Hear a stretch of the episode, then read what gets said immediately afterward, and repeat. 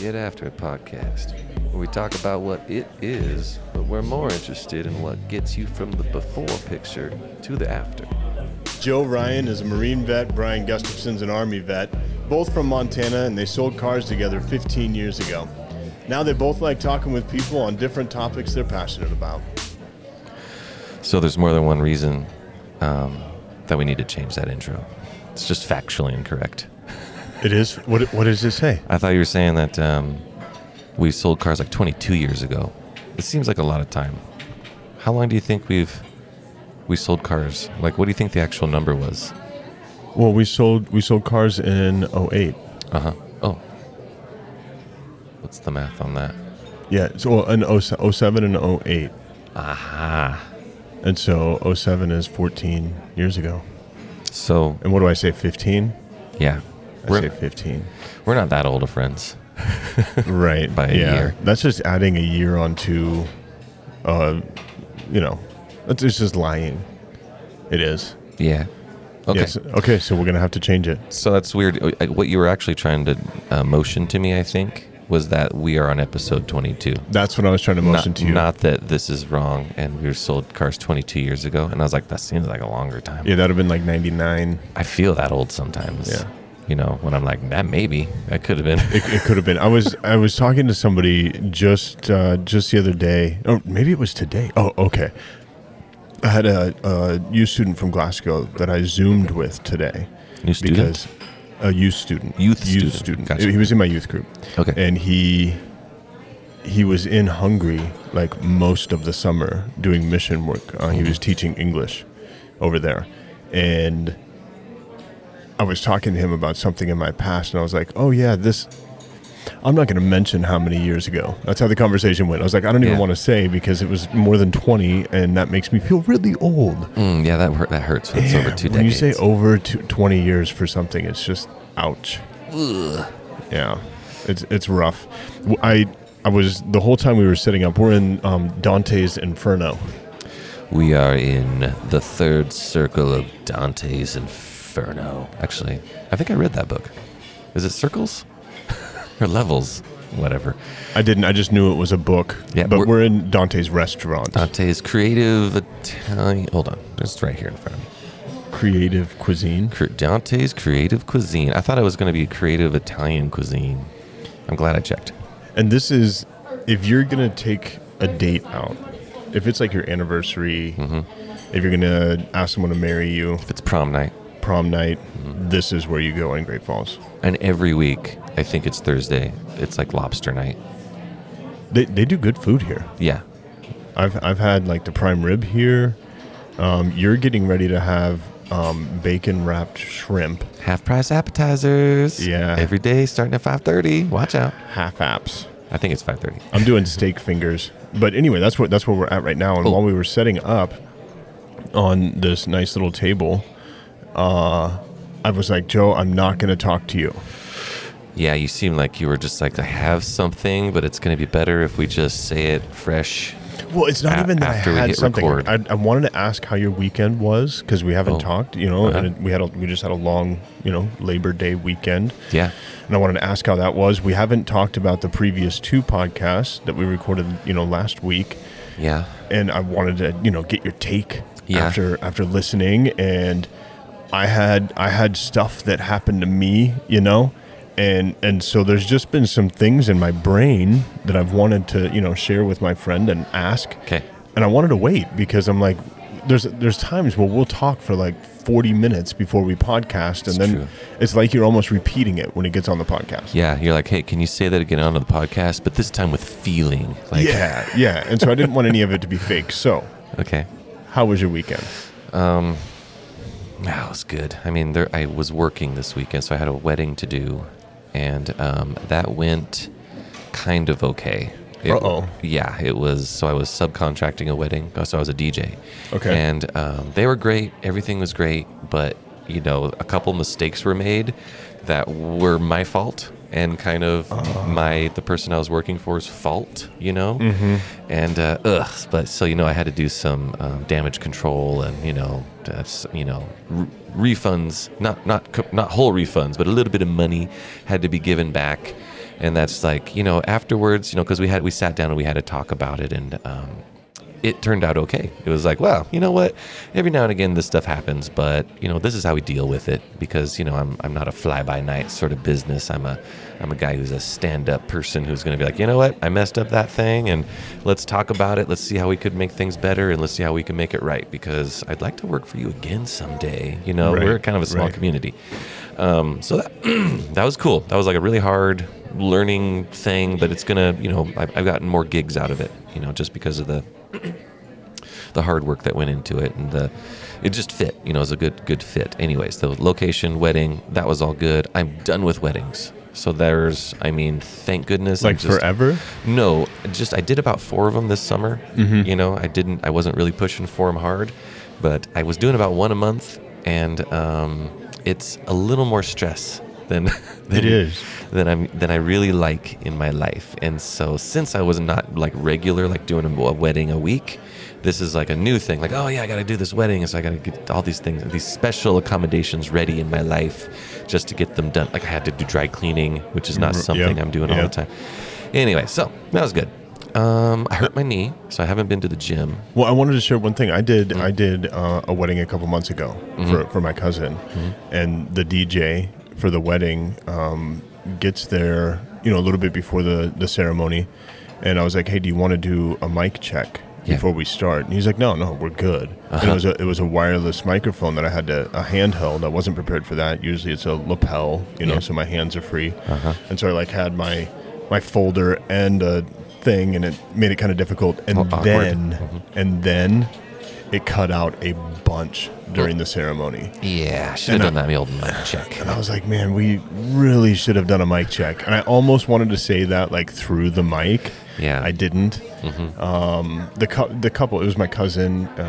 So like, she is like the most laid back person ever. Yeah. And so it was super easy, but I personally, even though it wasn't my wedding, was a little frustrated, right? And like sound, it's like, and I know you know this, but I just want to kind of say it, like sound is not noticed if you do everything right, and is the biggest problem if something goes wrong. It stops everything.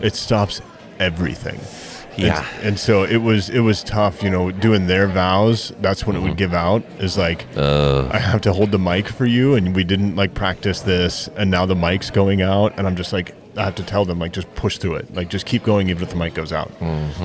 Because you can't repeat, like, you just gotta push through it. And so it was a little rough. And so I don't know exactly the problems you had, and I know you probably don't want to just like blare them out in the air, but like I understand how frustrating that can be, because it's also kind of super embarrassing. Everybody hears when there's a sound problem. Yeah, and no, it wasn't that big of a deal. I don't mind sharing what it was. It was, so basically the person I was working with, it's their business, and I've done a few weddings with them before, and they usually have a spreadsheet that they would send me. You know, they have, here's all the songs you got to play. These were approved and sent to us by the couple. That way I have an outline. I know when everything's going to happen. I can make it happen for you. I don't have to bother you during your ceremony, during the reception, anything, you know. With this wedding, I was told that the couple didn't want to do that. And so that I'd been getting all these text messages, some text messages, some Facebook Messenger messages saying, hey, they want to change the song to this. Hey, they want to change the song to that. And then I've got no list of events. I got no Excel spreadsheet. And like the morning before, I felt weird about it, because I was looking through all the messages, and I was like, I think I have everything. I got everything pre-downloaded and feeling kind of confident. But then when I look at the list, I'm like, I've only got one song requested. That's weird. Just the one down the aisle. That doesn't feel right. So I reach out to the guy who's, you know, making all the plans, and I say, hey man, you know, are you sure they only wanted one? And he was like, yeah, that's fine. You know, that's what they wanted or something. So I thought I was all good.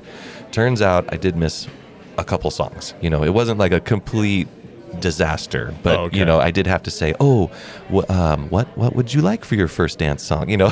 yeah And so so I admitted to that. I was like, hey, you know, it was not something that we were used to, but I did drop the ball. You did send us the music. It was my fault. And so I had to, you know, say, oh, sorry. Yeah. Make it right. Okay. So, I mean, that is a little bit better than like the sound equipment messing up or mics not working. You know what?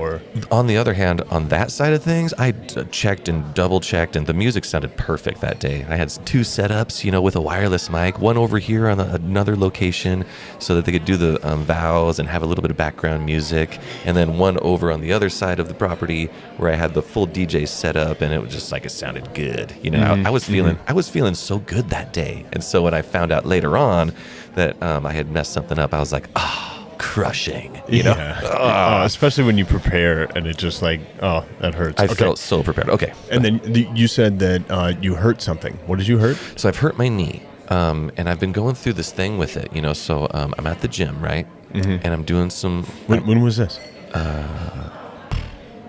Tuesday. Last Tuesday. Okay. And we're all in a workout, right? I don't even think you were there. Maybe you were. I can't. I was trying to think if I was there or not. I can't remember what days I made it. So I'm doing a workout, and I think I'm doing squats. Let's say I'm doing maybe a deadlift, and somebody comes over and he's like, "Hey, if you could do it like this, it'd be better, and make your feet go together like a little bit more, like this." And he's giving me these tips, and I'm like, like this? And he's, no, like this. And like by the time he says, yes, that's great, that's what I want you to do, I don't like how I feel. This is an awkward position you've put me in, and now I feel strained, and then I hurt my knee.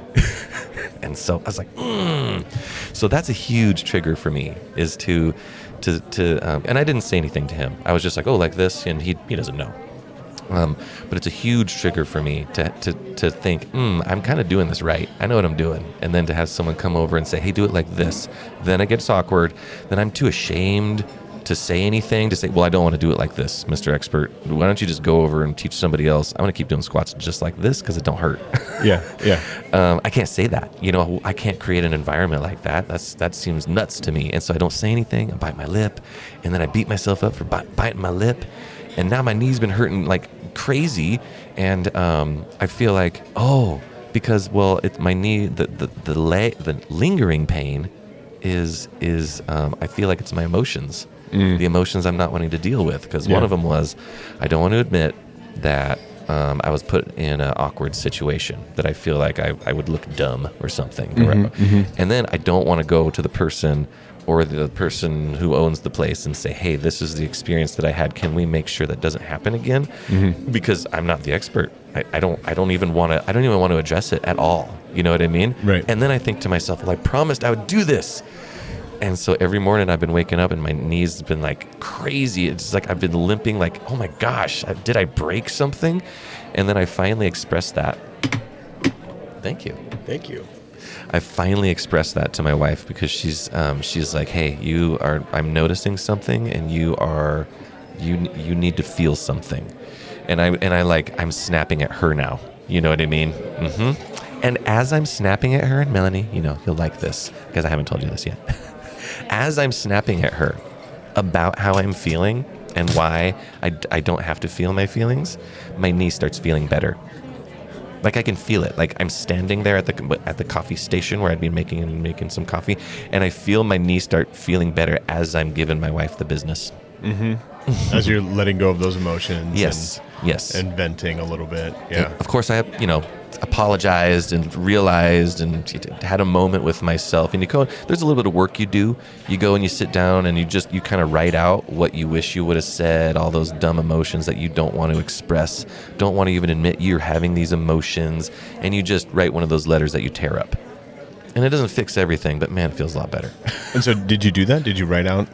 I did, yeah. I was dealing with my emotions today, and it gave me physical relief. I'm not saying my knee's so better that I'm going to wake up and, well, I'm hoping that I'm going to wake up tomorrow and go to the gym because my pain will be gone. Mm-hmm. But I'm not sure that's going to happen. Maybe I should be sure, so it'll work a little bit better. It's a psychosomatic thing, I think. Right. So I'm going to tell myself tonight, like, this is going to work. I'm going to go to the gym tomorrow. And even if it's just to say, hey, I'm back to the gym. I don't want to miss anymore, but my knee's kind of bothering me. Can I do whatever else? And I'm here, you know what I mean? And what can I do? So I hurt my back just the other week. Same kind of scenario. I was just going for a heavier weight than I'd done before. Yeah. And my back was like, we haven't done this before. Let me just tighten up for a couple days now, because like I'm not used to this, you know, happening. Mm-hmm. And so I did that. The next day I went to the gym, and they started doing a workout, and I was like, I'm just gonna stretch.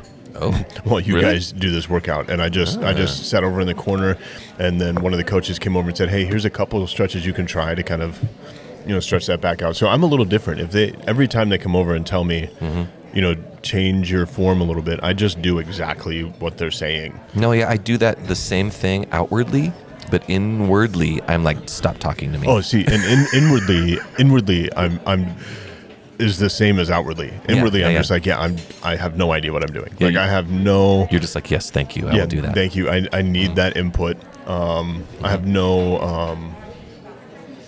I don't know. I don't think I know what I'm doing, you know? And so then in that case, so if somebody tries to tell me in something I do know what I'm doing, I know what you're saying. Like, I'm just like, okay, well, I know what I'm doing. While you're watching, I'll listen to what you're saying and then not do that. So what a philosophy I have is there's always a way to say it better, right? And so in your mind, in that moment, it's just like, no, I know what I'm doing, right? Okay, well, how do you say that better? Right. Okay, this feels weird. Are you sure this is right? That'd be a better way, right? Or do I need to go lower weight because I've never done it like this before? Or, you know, there's so many different ways that you can say almost the same thing. You're then not, you know, stuffing emotions or whatever. I'm not trying to give you life advice, but no. That's the thing that I've always done in my life is just like, how can I say that better? That's good advice. And I mean, honestly, the way that my mind works, I may be misremembering it. Like, he may have given me some information. I may have taken it. It worked better. And then I went on to another non-related exercise and hurt my knee. You know? Right. But in my memory that is now full of pain and regret, his fault. I'm like, I'm going to tell him something, and he's going to listen to me. And when I say that thing, he's going to be like, oh, I'm sorry. And then afterwards, when my knee feels a little bit better, I'm like, oh no, that's no. There's totally better ways to handle that. Like, I'm thinking about, I'll just go in and say, hey, my knee's feeling a little messed up. I don't know what I did. I think it was this or this. Can you guys show me what else I can do? And then, but continue this building relationship. Right. Yeah. So yeah, that was me. I made a mistake at a wedding, and I hurt my knee, and I was a big baby about it. And so is this podcast going to be bad? You know, are you recovering right now? Or are you recovered? Oh, no, this is good. This is just, you know, admitting this stuff and being a vulnerable bubble about it. Mm-hmm. I know it's good. This is what I'm offering as a service. You know, I could just hide that any of that happened. And, and when, like, you know what? I had an amazing thing. People were giving me high fives with how good a guitar player I am, and right, I did the Facebook thing. That was a fun. So maybe on Wednesday, I think last week, I got that Facebook bad boy up there, but like boom, poof, it was there. It was a lot easier than I thought it was going to be. And we already have way more people following us on Facebook than on Instagram. I think it has to do with our demographic. Yeah, and plus I've been on Facebook and kind of. I mean, at least 100 to 200 people out of my 1,500 friends are actively tuning in and being like, "I wonder what Joe's doing. Huh, that's interesting. Hey, look, he has a podcast." And then they check you out. And they check me out. So all I did was just, you know, click every friend that I have and said, hey, would you please like my Facebook thing? That would be fun of you to do. And then 156 of you did it. So thanks so much. I mean, last I checked. I didn't check today, but... 161. Yeah. And with somehow we have more followers than we do likes, which I also appreciate. I don't even know how to do that. I noticed that number. I don't know how many followers we have, but yeah, it was higher than likes. And I was like, how do you follow without liking? Well, they just don't like us. They want to keep their eye on us. Maybe they're on competition, you know? Yeah. Like, I'll follow you guys, but I don't like it. I mean, I'm going to be honest with you. I mean, I hear you talking, and what you're talking about is dumb. It's dumb. I don't like it.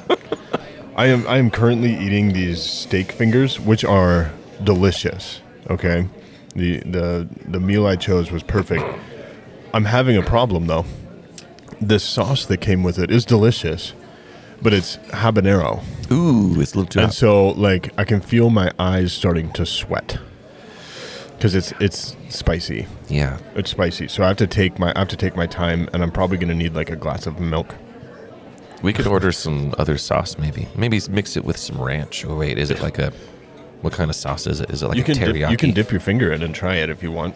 I'm not a germaphobe. I'll dip my back of my fork in it. Oh, that's the worst part of the fork. I know. They don't wash that part.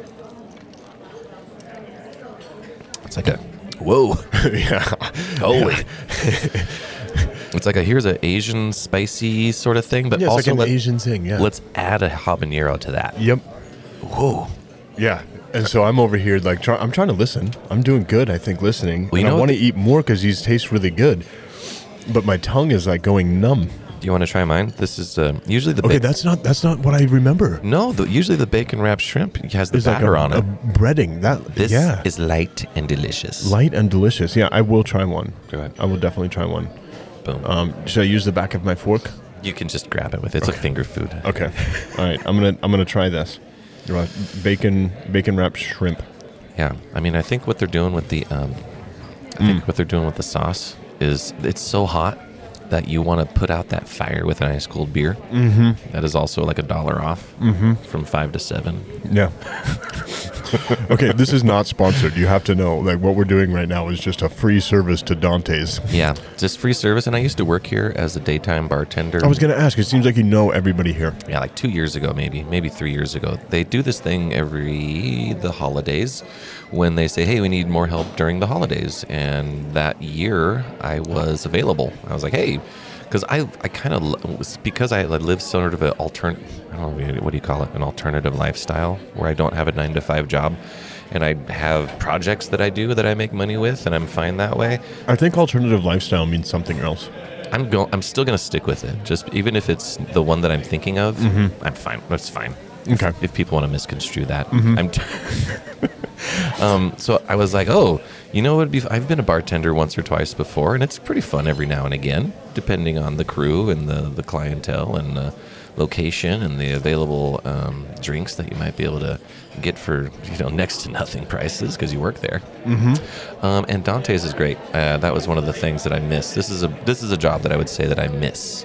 And if needed and available, I probably would do again, just because the people are so cool. It's like a really laid-back atmosphere, even though it's a kind of a fine dining. You'd think it'd be a little bit more uptight. Right. It's not. It's not uptight. No. Everybody seems pretty relaxed. Yeah, they're relaxed. At one point, most of the good musicians in town worked here. So that's Ryan Horn in there with a man bun. I used to also have a man bun when I worked here.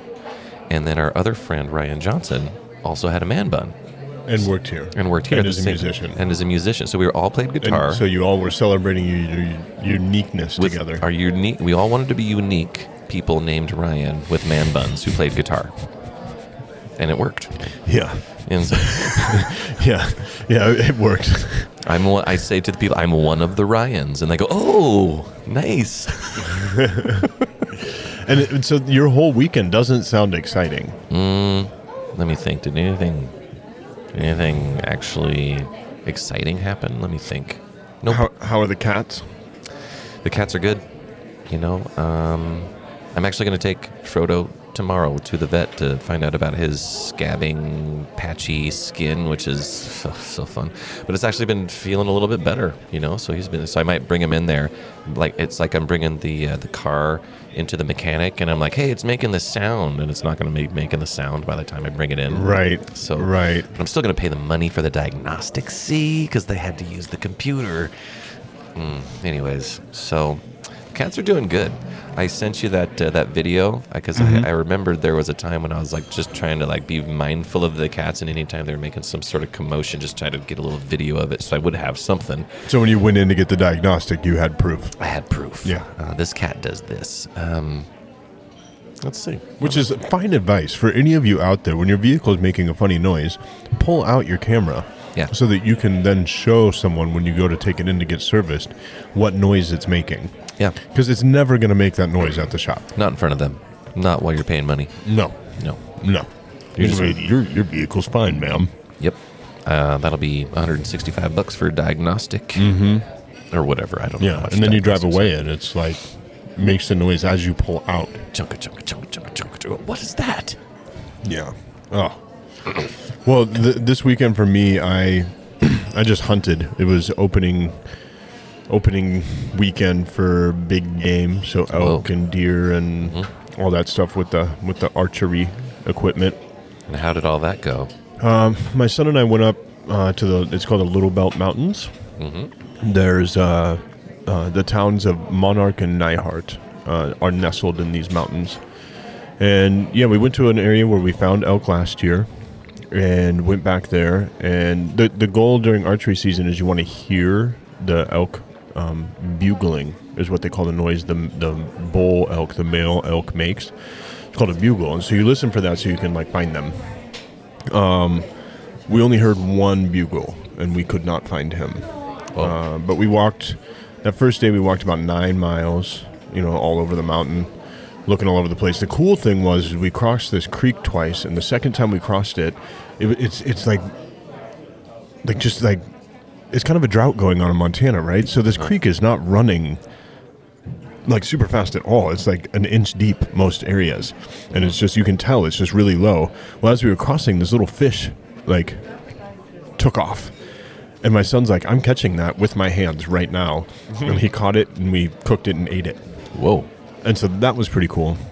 Then we caught another fish, and then we went back to elk hunting. Did not see any elk that day, but we did see a black bear. And the most disappointing part of the day is I think I shared on here that I had done some spring black bear hunting, or maybe I shared with you.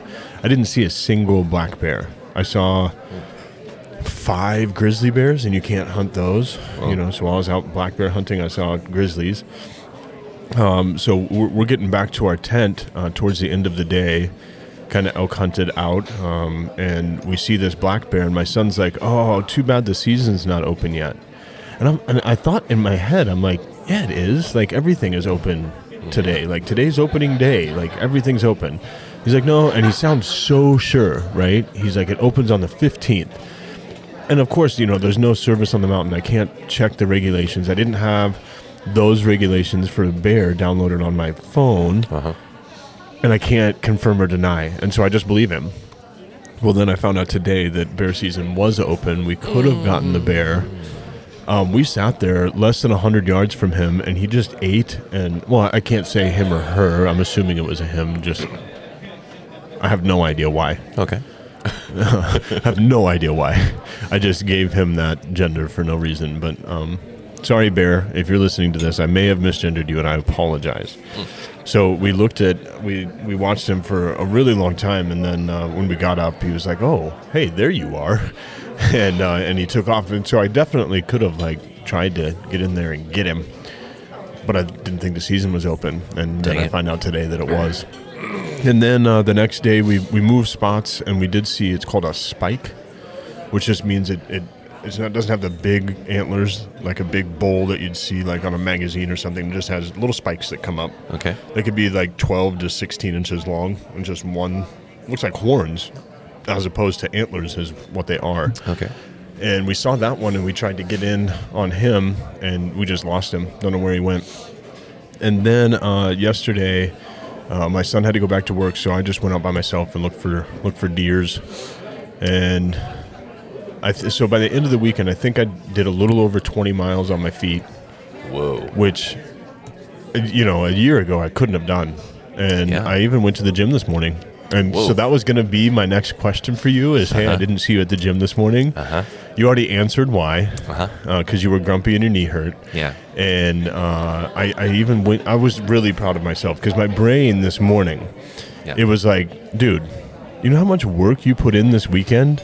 You don't have to go to the gym. Like, who's gonna know? Your body isn't even gonna know, because, and this is my brain talking to me this morning as my alarm's going off. And so I said, brain, you listen to me. If we get out of the habit today, just because we had a hard weekend, that's gonna make it easier next time. And then if we do it that next time, it's going to make it easier the next time and the next time. And I said, no, we're keeping this habit. This is something we like. My brain's like, no. Like, I I want to go back to bed. And I said, nope, we're getting up. And I got up. And it was really tough. It actually was one of the hardest mornings to get up, because each morning this weekend I woke up at 4:30 to make sure I was out, you know, as the sun was coming up and trying to find animals. And so I got up again at, you know, 5 to go to the gym, a little after 5. And it was tough. It was tough. But I did it, and I was really proud, and I wanted to brag. And so now I get to do it on the podcast instead of just to you, you know, at the gym, because, you know, you weren't there. And yeah, actually, some of the regulars, some of my friends, Josiah wasn't there, and Sean messaged me and said, hey, I'm going to the later class. You know, so he wasn't going to be there either, and so none of my buddies, you know, and I like everybody that's there, but kind of consider you and Sean and Josiah kind of my buddies there, you know. Ooh, I think I live right near Josiah. Yeah, when I was going on my walk, I was like, that's Josiah's truck. Like, he drives the roofing truck. Yep. You know, and I was like, oh, that's Josiah's truck, and I bet you he would have a nice looking, meticulously cut yard with little potted plants just like that. Just yeah. Like I've only known him maybe 3 hours, and I saw that yard in the house right on the little corner, up in Riverview, and I was like, yeah, that's probably Josiah's house. I think I could tell too, just driving around town. I could probably narrow it down to about 4 yards that would be his. Yeah. Okay. Yeah. And that was yesterday. I was on a walk. It was the day before yesterday, because my wife's been taking me on walks like a old mangy dog. That's awesome. And I had my knee brace on, cinched up so tight, you know, and I was like limping hard, like I had a broken leg as I was going past Josiah's house, and I was just picturing him, you know, growling at his, you know, 3 times the weight that I could lift, and he's rawr. And I was just, you know, imagining that as I was limping by, all, you know. Because that day, even though I was in pain, I did go to GNC, which is against all of my better judgment, because I know they were a little bit more expensive. Yeah. But there was something I was looking for. I was looking for a little HMB, which does a little bit for my muscle repair. It's called what? Hotel Michael Bravo. HMB. Yep. Okay. So and I used it when I was in the Marine Corps, when I was really working out hard, and I noticed that as you're working out, you don't get that fatigue pain as much. And then afterwards, you know, you don't get that searing, ouchy pain as much. It helps with that. And so I was deciding. I was like, okay, I know my knee hurts. I know that I haven't been there in a couple days. But I'm deciding right now that I'm doing this, you know, and even though I feel run down and I'm fatigued and my knee hurts, I'm going to go spend $70 because I bought a few other things. You know how GNC is. Yeah. It's buy one, get one day. I'm resolute that I'm going back, but it was like I had to. It was weird. It was like, and that's why I wanted to share it on the podcast, you know, because it's one of those things that would just stop someone, you know, because not only am I physically hurt, well, then I had to go on this emotional journey and be like, is it something that I'm just like feeling not good about in my little heart or whatever? And you know, as I want to be seen as a big tough guy, you know, and I don't want to admit that I should have said this or I'm feeling that way, you know. But on the other hand, I want to get to my goal.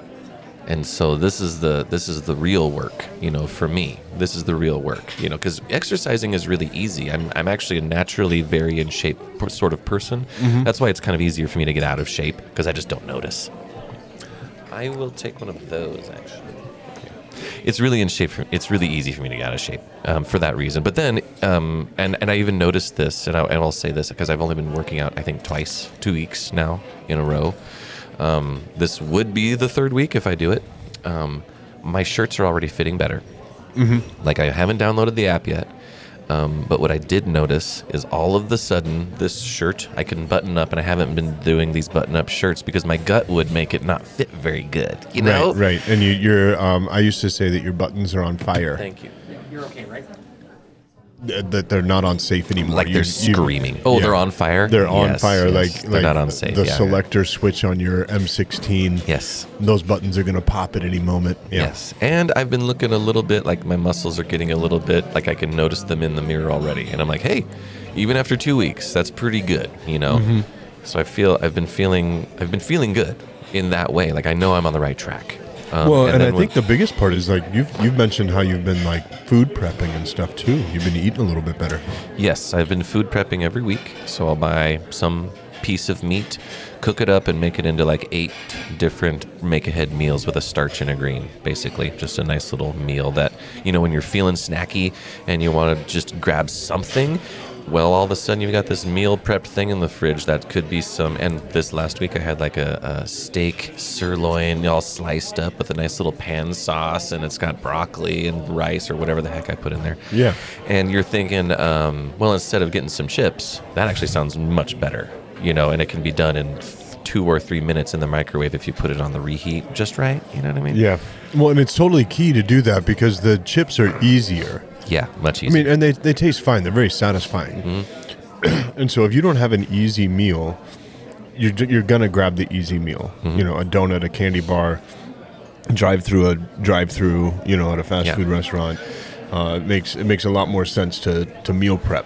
Yeah, and what I'm not doing is going 100%, you know, changing my diet.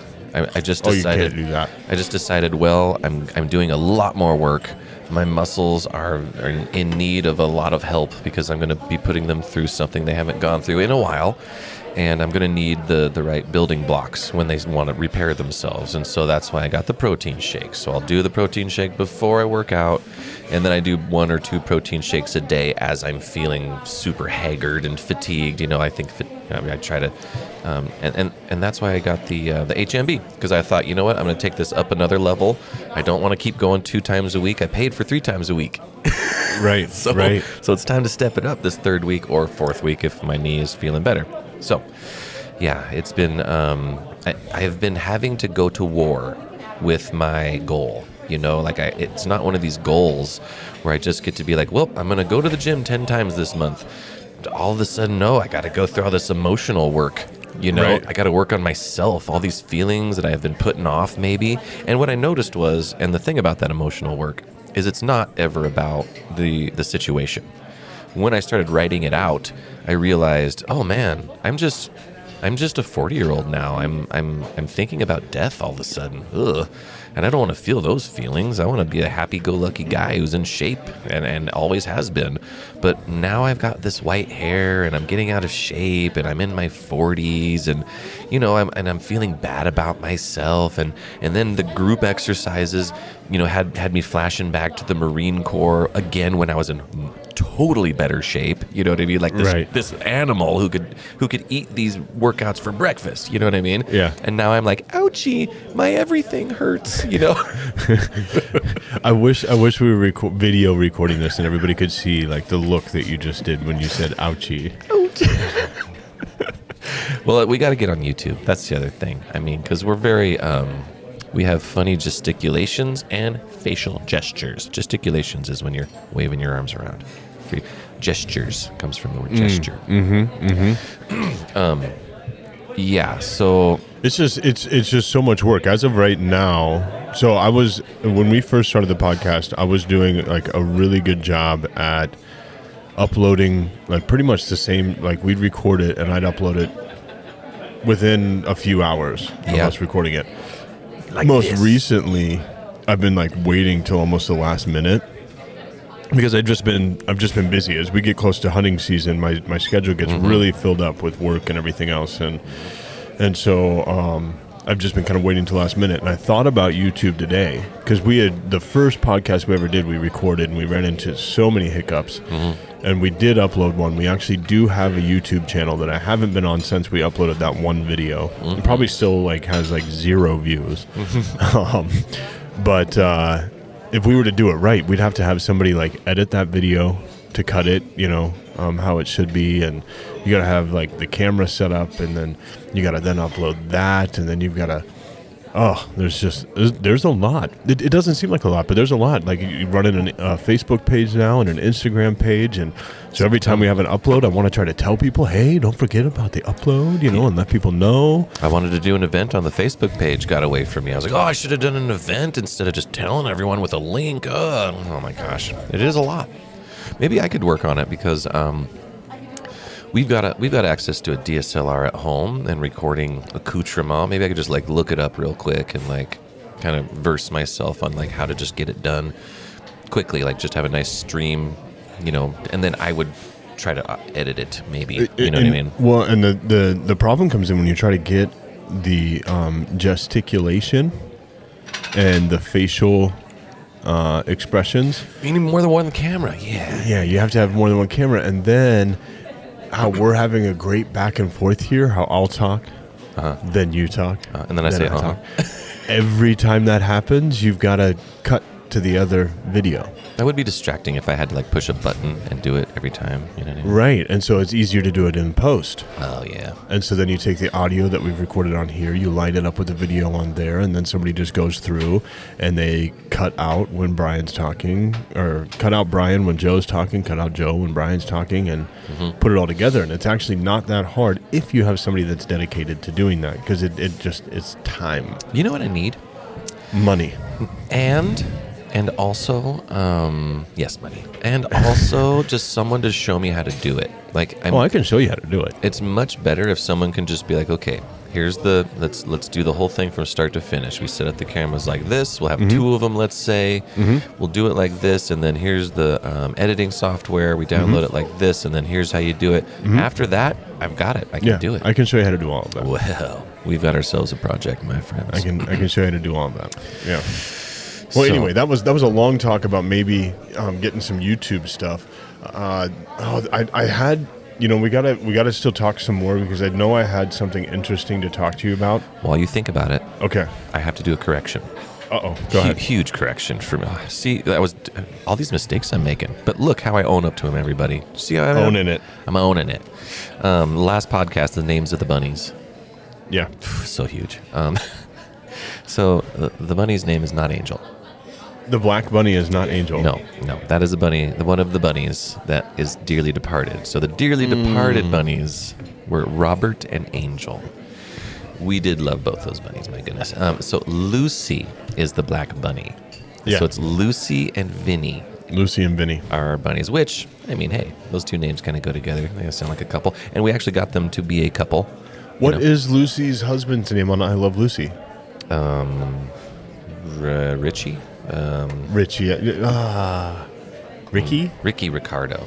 Is that his name in the show, or is it just his actor name? That might be his actor name. Lucy, I'm home. Lucy! Oh, Ricky. I think it's Ricky. I think so. I think so. I'll have to do another correction if not. But sorry, I've got the names of the bunnies wrong. Okay, and I as I was listening back, you were talking about... Well, we totally got messed up by the amazing waitress. It wasn't her fault. But every time she came over, we got a little sidetracked. And she came over at one point when you were talking about your friend. You were going to send him a link to the podcast. Yes. And he wants to take you parasailing. Yes. The whole time in my head, I was thinking of the glider. Paragliding. Yeah. Right. Yeah. That is and so I said, you have to do a push-up the whole time. And you're just like, yeah, whatever, Brian. And I was thinking, you were talking about the thing that you sit down and have a parachute over you. I was totally thinking of paragliding. Yeah, pretty much the whole time you were talking until you started mentioning the fan in the back, and I'm like, I think that's why I brought it up. I was like, I don't think he's getting this. Let me bring up that you're in a seated position with a fan behind you and a parachute above you. Yeah, I was really dense. I was paying attention.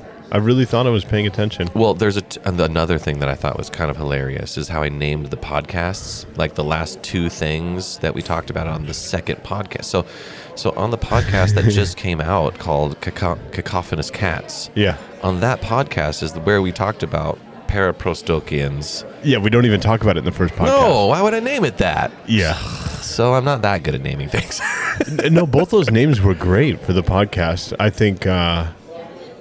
yeah, I think they were just unique names. And we did have a couple Paraprostokians,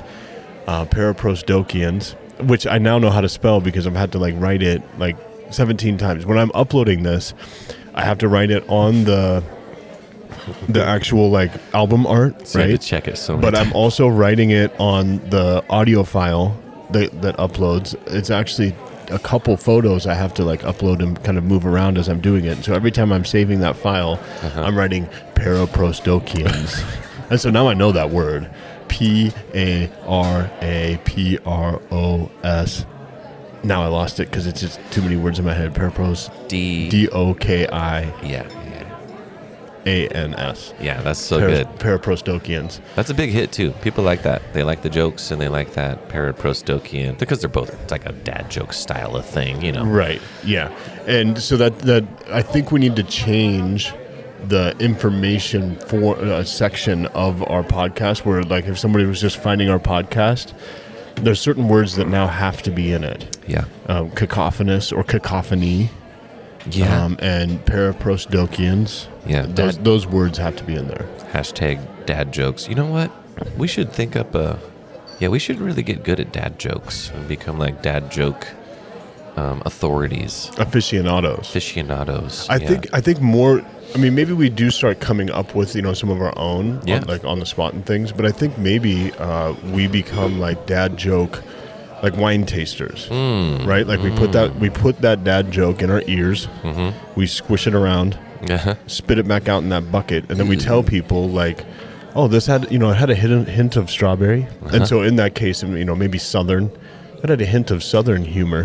Whoa, yeah. But we can tell that the ending of that joke was definitely from a northern family, you know, and we really try to get the origin of that dad joke, and we try to bring out, you know, what we feel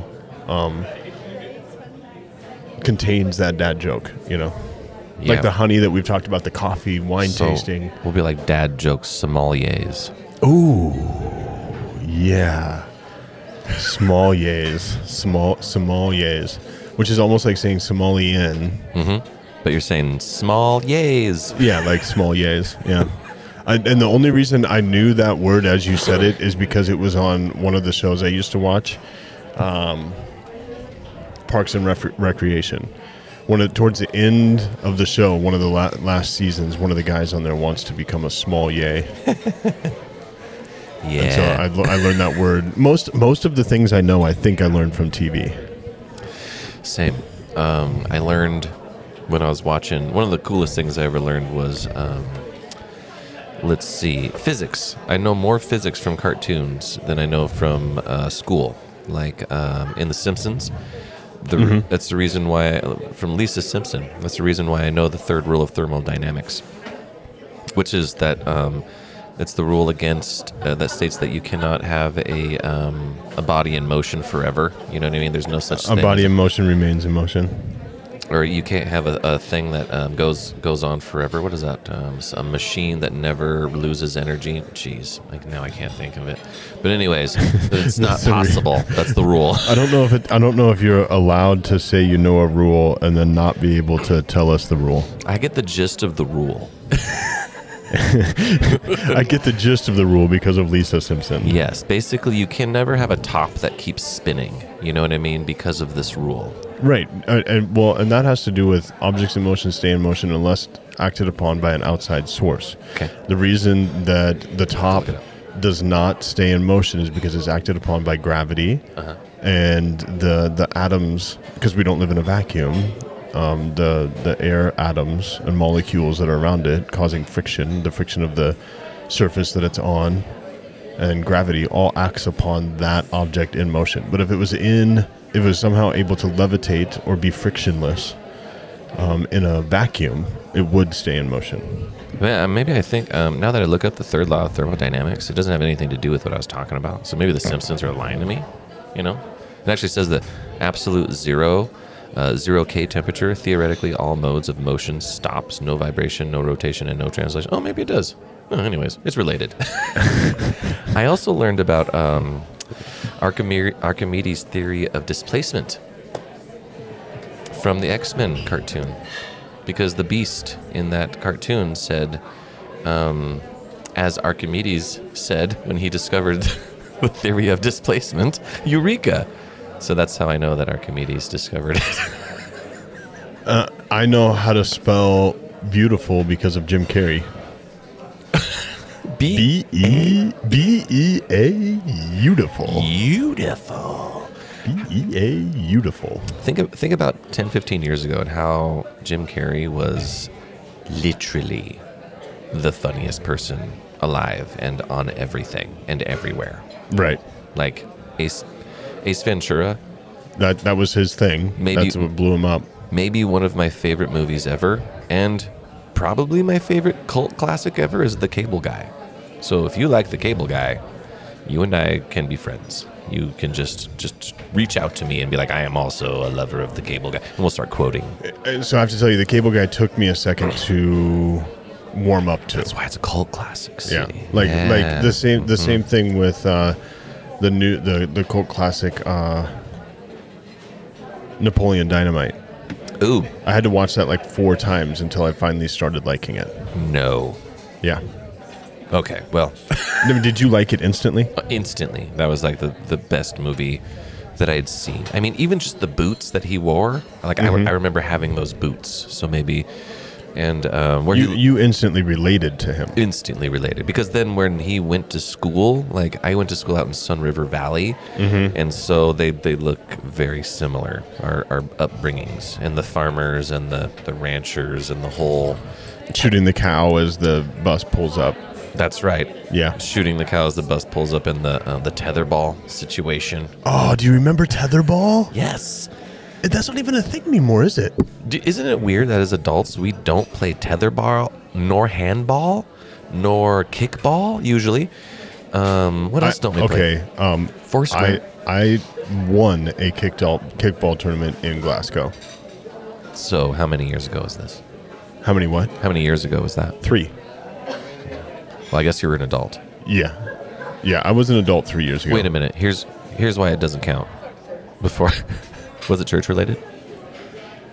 Loosely church related. It was. The tournament was put on as a fundraiser for domestic violence. Ugh, no, I can't make awareness. Fun of it. Right, and so domestic violence is referred to as DV, and it said kick DV in the balls. Domestic violence. Because it was a kickball. It was a kickball tournament. Hmm. Yep. And so I still have my purple shirt with that phrase on it. Kick DV in the balls? Yep. And it's framed up in my office. Yep. Because, I mean, domestic violence, I work in the foster care realm, is a huge reason that, I have a job. Right. And... It's horrible. It destroys families. And so I'm not trying to take this conversation in a whole different way. No. But yes, it was most of the people on my team were from the church. Yeah. And so you could say it was church related. And I will say that. And I will also say to the marketer people, hilarious, by the way. Also, do you really want to fight violence with violence though? I mean, come on. Right. I mean, it was thought through to a certain point. To a certain point. Yeah. It was a very clever deal. I like it.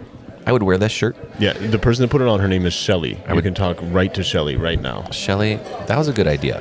In execution, I'm thinking, I don't know. Really? I mean, it's violence. Violence begets violence.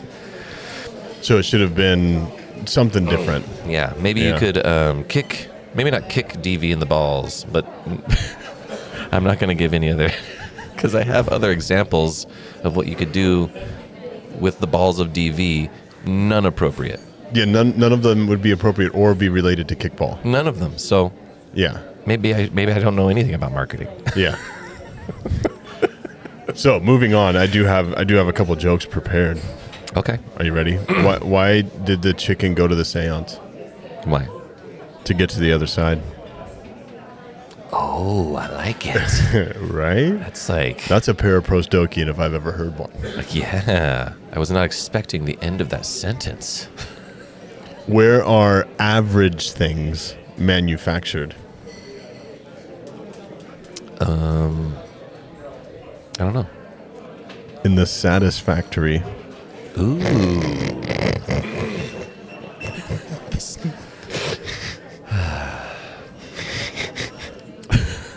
How do you drown a hipster?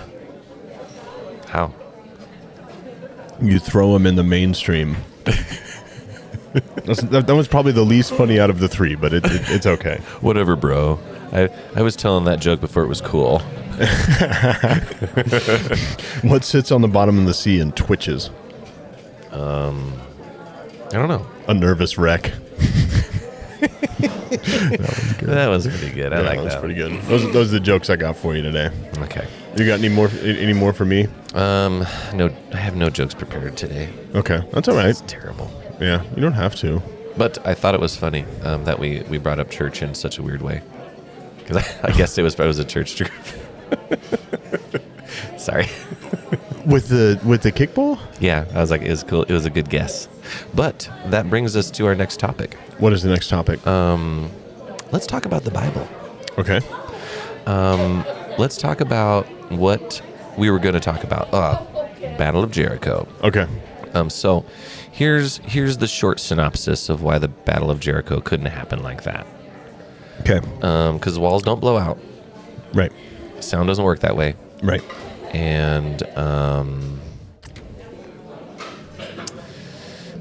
I have other reasons, but let me just start with that, I guess. Okay. So wait a minute. Let's start with, how do you think about the Bible? Do you think of it as an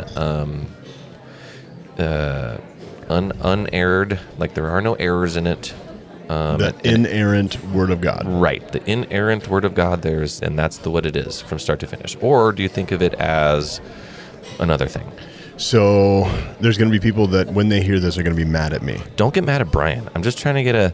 it's okay. I'm fine with that because I'm allowed to believe what I want to believe. Yeah, right? And you can talk him out of it when you see him if you want. In particular, my... first lead pastor boss, Ken Johns, if he listens, will probably get upset with me because his belief is it's the inerrant Word of God. Pastor Johns. Pastor Ken Johns. He said he's going to listen, but I don't know. He's not a podcast guy. Then I do not fear him, this man. No, I don't either. What I believe is if there is mistakes in the Bible, God wanted it that way. Does that make sense? Okay. So if there's something, if they find something wrong in it, that was part of his plan. And the reason I'm saying it that way is because we know how the Bible got here. Okay. It, if you look at and I'm not going to put down anyone's religion. No. There, yeah. There is another religion where that person cannot prove where he got the words from. Okay. Like he says, I got the words buried in this hole. Okay, I got you. Right. Well, we know the Bible was actually written by humans. We know the authors of all but I'm pretty sure all but one of the books. The book of Hebrews, it's up for debate who the author of that is, but they're all human authors. There's 66 books of the Bible. I can't remember how many authors, 30, 40, somewhere in there. Okay. So just in general, and we're talking in generalities here, you know what I mean? I'm not going to try to, we don't have to argue over little details, you know what I mean? We're just trying to get an idea of how we see this book. Yeah. And how we use it. Right. And so when I hear a story like that, I think to myself, well... A story like what? Like Battle of Jericho. Okay. I think to myself, well, that's just a nice story that possibly someone... was like, hey, this is a good way to remember this. Right. What I don't think is that's actually what happened. Right. I don't think it can happen that way. And I don't believe that we actually know the names of most of the books of the Bible. Like, we only, like the book of Luke, let's say, we don't know who wrote that, but we assigned it to Luke, I guess. Based on his, it would just be like if you found if you looked in your dresser drawer. Mm-hmm. And you found a letter from Shakespeare, but the signature spot is missing. Uh-huh. And it's in his handwriting. It's in his word. It uses some of the same language. Uh-huh. It's just a different writing that nobody ever knew. Right. But everything about it is Shakespeare. Okay. So, and actually, I would say, I'm not positive about the book of Luke, but I'm pretty sure we know Luke wrote it. Okay. Dr. Luke. He was a historian. Ah, really? Yeah. Dr. Luke was a historian, so Luke is actually one of the most historically accurate tales of Jesus. Okay, I disagree. I don't think we know the person that wrote it. I think we have only tried to ascribe a person to it. Oh, okay. So that's where we're just going to have to disagree. Yep. The way I think about the Bible is it came from scrolls, and so in the book of now I can't remember the book of it. Isaiah. Maybe it's Leviticus. It's the first time Jesus speaks in the Bible. And he reads from the book of, or the scroll of maybe Luke or Isaiah or something. He reads from it first time Jesus speaks, and he says, "Hey, I'm the person that this thing is talking about. I'm fulfilling this thing." Yep. So you recognize that story, right? Yep. It's in Matthew. Okay. So what's interesting about that is if you think about what Jesus was doing, he was reading from a scroll. Yep. And scrolls were really long things that you could not go to you just read where you were that day. That's how church worked, or synagogue worked back then. And another really interesting thing I believe about this is Jesus most likely sang those words. So there are certain people who believe that unless you are singing the words, you're not really getting the meaning. And so back in those days, there was not just that one scroll that he was reading from. That was one of many, many, many scrolls. They all had a similar story to that sometimes, and they all maybe even told a different story, had a different outcome. And then even in the Bible today, we have books that disagree with each other. Like, they argue with each other pretty pretty obviously to me. Like Deuteronomy and Job, let's say. You know, how do they argue? So like Moses is saying to his people, for instance, "Hey everyone, here's some rules. You do these rules, you will be blessed." Right. Oh, and then in Job, he did those rules. He did all the rules and was not blessed. Job is actually the oldest book in the Bible. I love Book of Job, by the way. Yeah. Because in that book, if you remember, Job was the one that said, "Hey, this is not fair. None of this makes sense. I don't like this." Mm-hmm. His friends were like, "Hey, don't question God. God knows what God's doing. You probably did do something. He's convicting you of thought crime or something." And God rebukes those people and said, "Nay, whatever God." I'm not trying to exactly quote the Bible. He says, "No, that's not it. Job is doing exactly what I want him to do. He's right, and you're wrong. And who are you to question me?" And so I like that, by the way. That's the spirit I have, I like to question, So when I hear that we have a book of scrolls, and there's not just the 66 books that we have now. There's thousands of them. Those were all used by early Christians and early Jews. They were and used by Jesus himself. Books that maybe we don't read. And I can't prove that part, Jesus, you know what I'm saying? But there's lots of books that didn't make it in the Bible. And then there had to be a time where we needed one Bible. And so the Roman Catholic Church was like, "Okay, hey, all these scrolls, let's just make one Bible. Let's put them all together. Let's make it make sense so we can now market this thing, because now this is going to be our religion of our government. This is what we're going to spread." And the monk who was in charge of that, I can't remember his name, but he's called something very special. It wasn't one the entire time, because it took 200 years. There was a guy who they said, "Hey, you need to start this process." Okay. And he didn't finish it. But he actually said, "This is you're asking me to do something nearly impossible. These are scrolls that they contradict each other if you read them." And so we've got a bunch of scrolls that a monk and his team starts to put together, and then other people go ahead and finish it for him, actually, because he was not going to put in the book of Revelations and certain other books. Mm-hmm. They decided that they were going to put that in. Then we get the Bible. Mm-hmm. And then after that, we get many, many, many more Bibles. Now, there's not just one Bible. Mm-hmm. So the Bible is derived from the Latin meaning the book. Mm-hmm. Which is weird, because it is actually many books. Mm-hmm. Okay, but they're trying to say this is the most powerful book or something. I don't know what they're trying to say. But the Bible grew with the invention of the printing press. It was the first book ever printed. And to this day is still the book that's been printed more than any other book. Any other book, that's right. Mm-hmm. And I believe, now this is now a theory. I'm getting into a little bit of, I think this is what's going on, that it's been for money. So this book it makes money. People want it. People need it. And there's people that are giving it away for free, for sure. But the book, so now fast forward long time, let's say Puritan days, right before we're getting away from King James, right before he writes the King James Bible. Mm-hmm. Well, there's another Bible, and I can't remember the name of it. I think it starts with an M or an R, or like the Remnant Bible or something, where they're using this Bible, but it's called what we call the value-added Bible. You're familiar with the value-added Bible, right? Where they there's the Bible, and then in the little text they say, well, here's what it means. Here's what they're saying. That's what we call value-added, Bibles. Okay. Instead of just the words, there's also the stuff in it. So Puritans and the people that were against King James, and they wanted to not have this monarchy and that stuff, they had this one Bible that had value-added stuff in it that was just like, they were kind of saying, like, hey, man, we're kind of like the Jews, we're getting persecuted. We need to get out of here and blah, blah, blah. And King James was like, nah, let's not do that. The Bible has no errors in it. And that's where the King James Bible came from. He's like, we're going to make this Bible now. This is going to be the definitive one because we don't want those. And so to me, the Bible is just a bunch of scrolls that are from other languages like ancient Hebrew and Aramaic that were then pooled together by the Roman Catholic Church or Empire, and then a million other times by different people throughout history.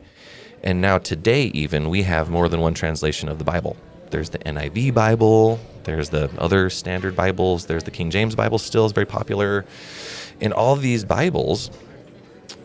instead of just letting the perfect, unerred word of God stand as it is, they actually have these little, well, here's what this means part to it. Mm-hmm. And I think they're taking a translation of a translation of a translation and then translating that into what they want it to mean.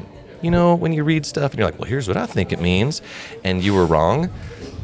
I just think that there's a lot of... I just feel like that's what's happening to the Bible. And then fast forward even more, you've got conservative people, let's say in the church body, who are like, well, the Bible needs no value added. I like only the word. And then you've got the other side of the church body that's like, well, I like this value added stuff. It actually speaks to me in my own language, and I can understand it a lot better. Mm-hmm. And then... and so you've got these two factions, and then within those two factions, now you have how many different just only Protestant style Christians are there? And these are all people that have taken this book that everyone agrees on and do not agree on it. Like there's the reason why there's a different church is because they're reading like, well, we believe that that you have to speak in tongues or you're not getting into heaven. And this other church says, well, no, we don't believe that. We don't believe that at all. We're interpreting this a different way. And so that's what I think when I hear these factual, well, this is what the Bible says and this is what happened. I think to myself, well, I don't know that it did happen that way. I think that the Bible is not a book of answers. I do not believe the Bible was, we should look into it and think we're going to find some answers in here. I think we look into the Bible and we find nothing but questions. And it's an opportunity for like-minded people to come together and say, well, what do you think about this question?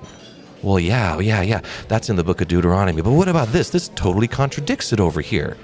And we get a chance to have that unanswered question time where we figure out what do we believe? What is good? What is logical? Because I believe the word God actually comes from logic, and I kind of believe logical things are kind of godly if you want to go down that little spiritual route. But I feel like that's when we are coming together truly in the spirit of what a person who I can't verify even existed, this Jesus person, but I like his teachings. I think he's a good dude. I cannot verify he came back from the dead. I think what was written about him is amazing, and when I put his practices into practice, I feel like I get good things out of it. But what I don't get good things out of are just following people's understanding of a book that I don't really think they understand. And especially when I just talk to a pastor who is like, oh, I think I really understand the Bible. And I'm like, well, how much ancient Aramaic do you know? Because if you don't know the actual language it was written in, you're missing so much in every translation.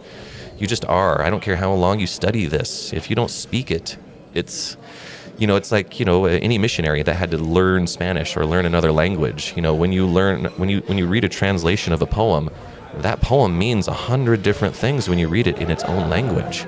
And so to take that situation and then to go, well, I know exactly what the Bible says. Here's what it says. Here's all the answers. So, and then furthermore, not to get political, but then to put a bow on it, and I'll be done.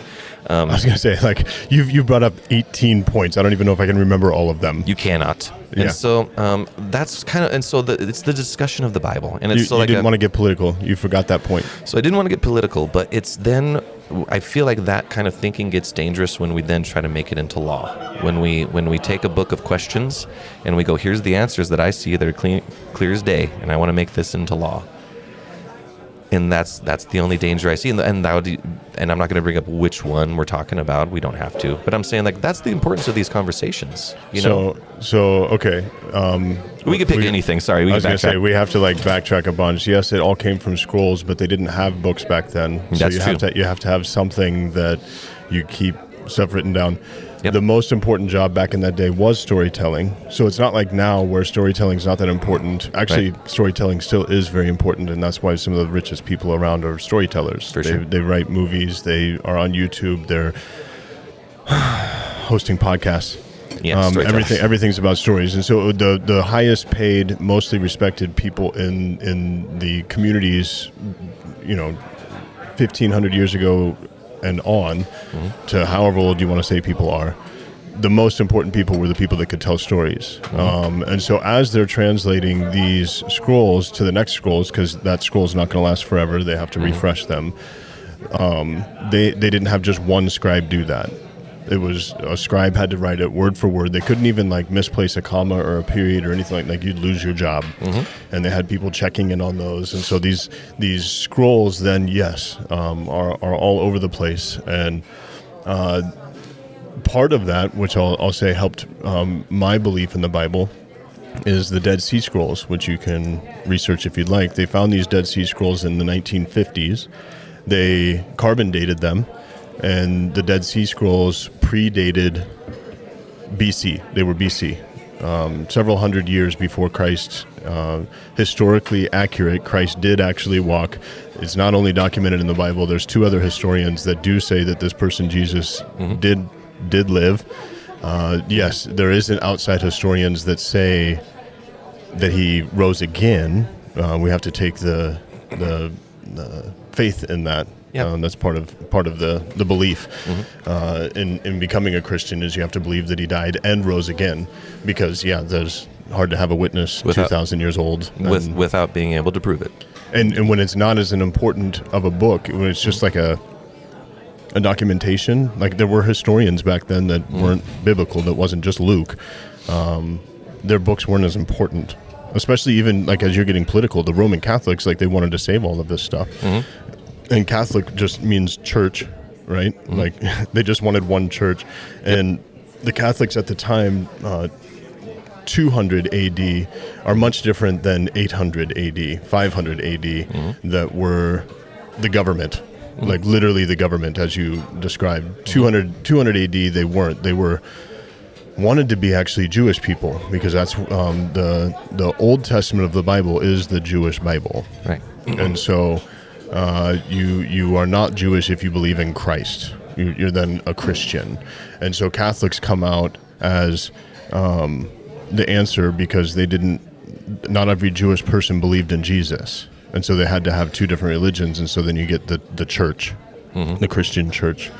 And so when they decide to compile all of these, it takes a very long time, just as you're saying. Yeah. And so, maybe it was I don't think monk's the right word. That seems like a different religion there. Doesn't it? Yeah. It's a long time ago. But it was actually, they call it canonizing the Bible. And so they had rules and regulations. In order for a book to make it in the Bible, it's actually not supposed to be contradictory.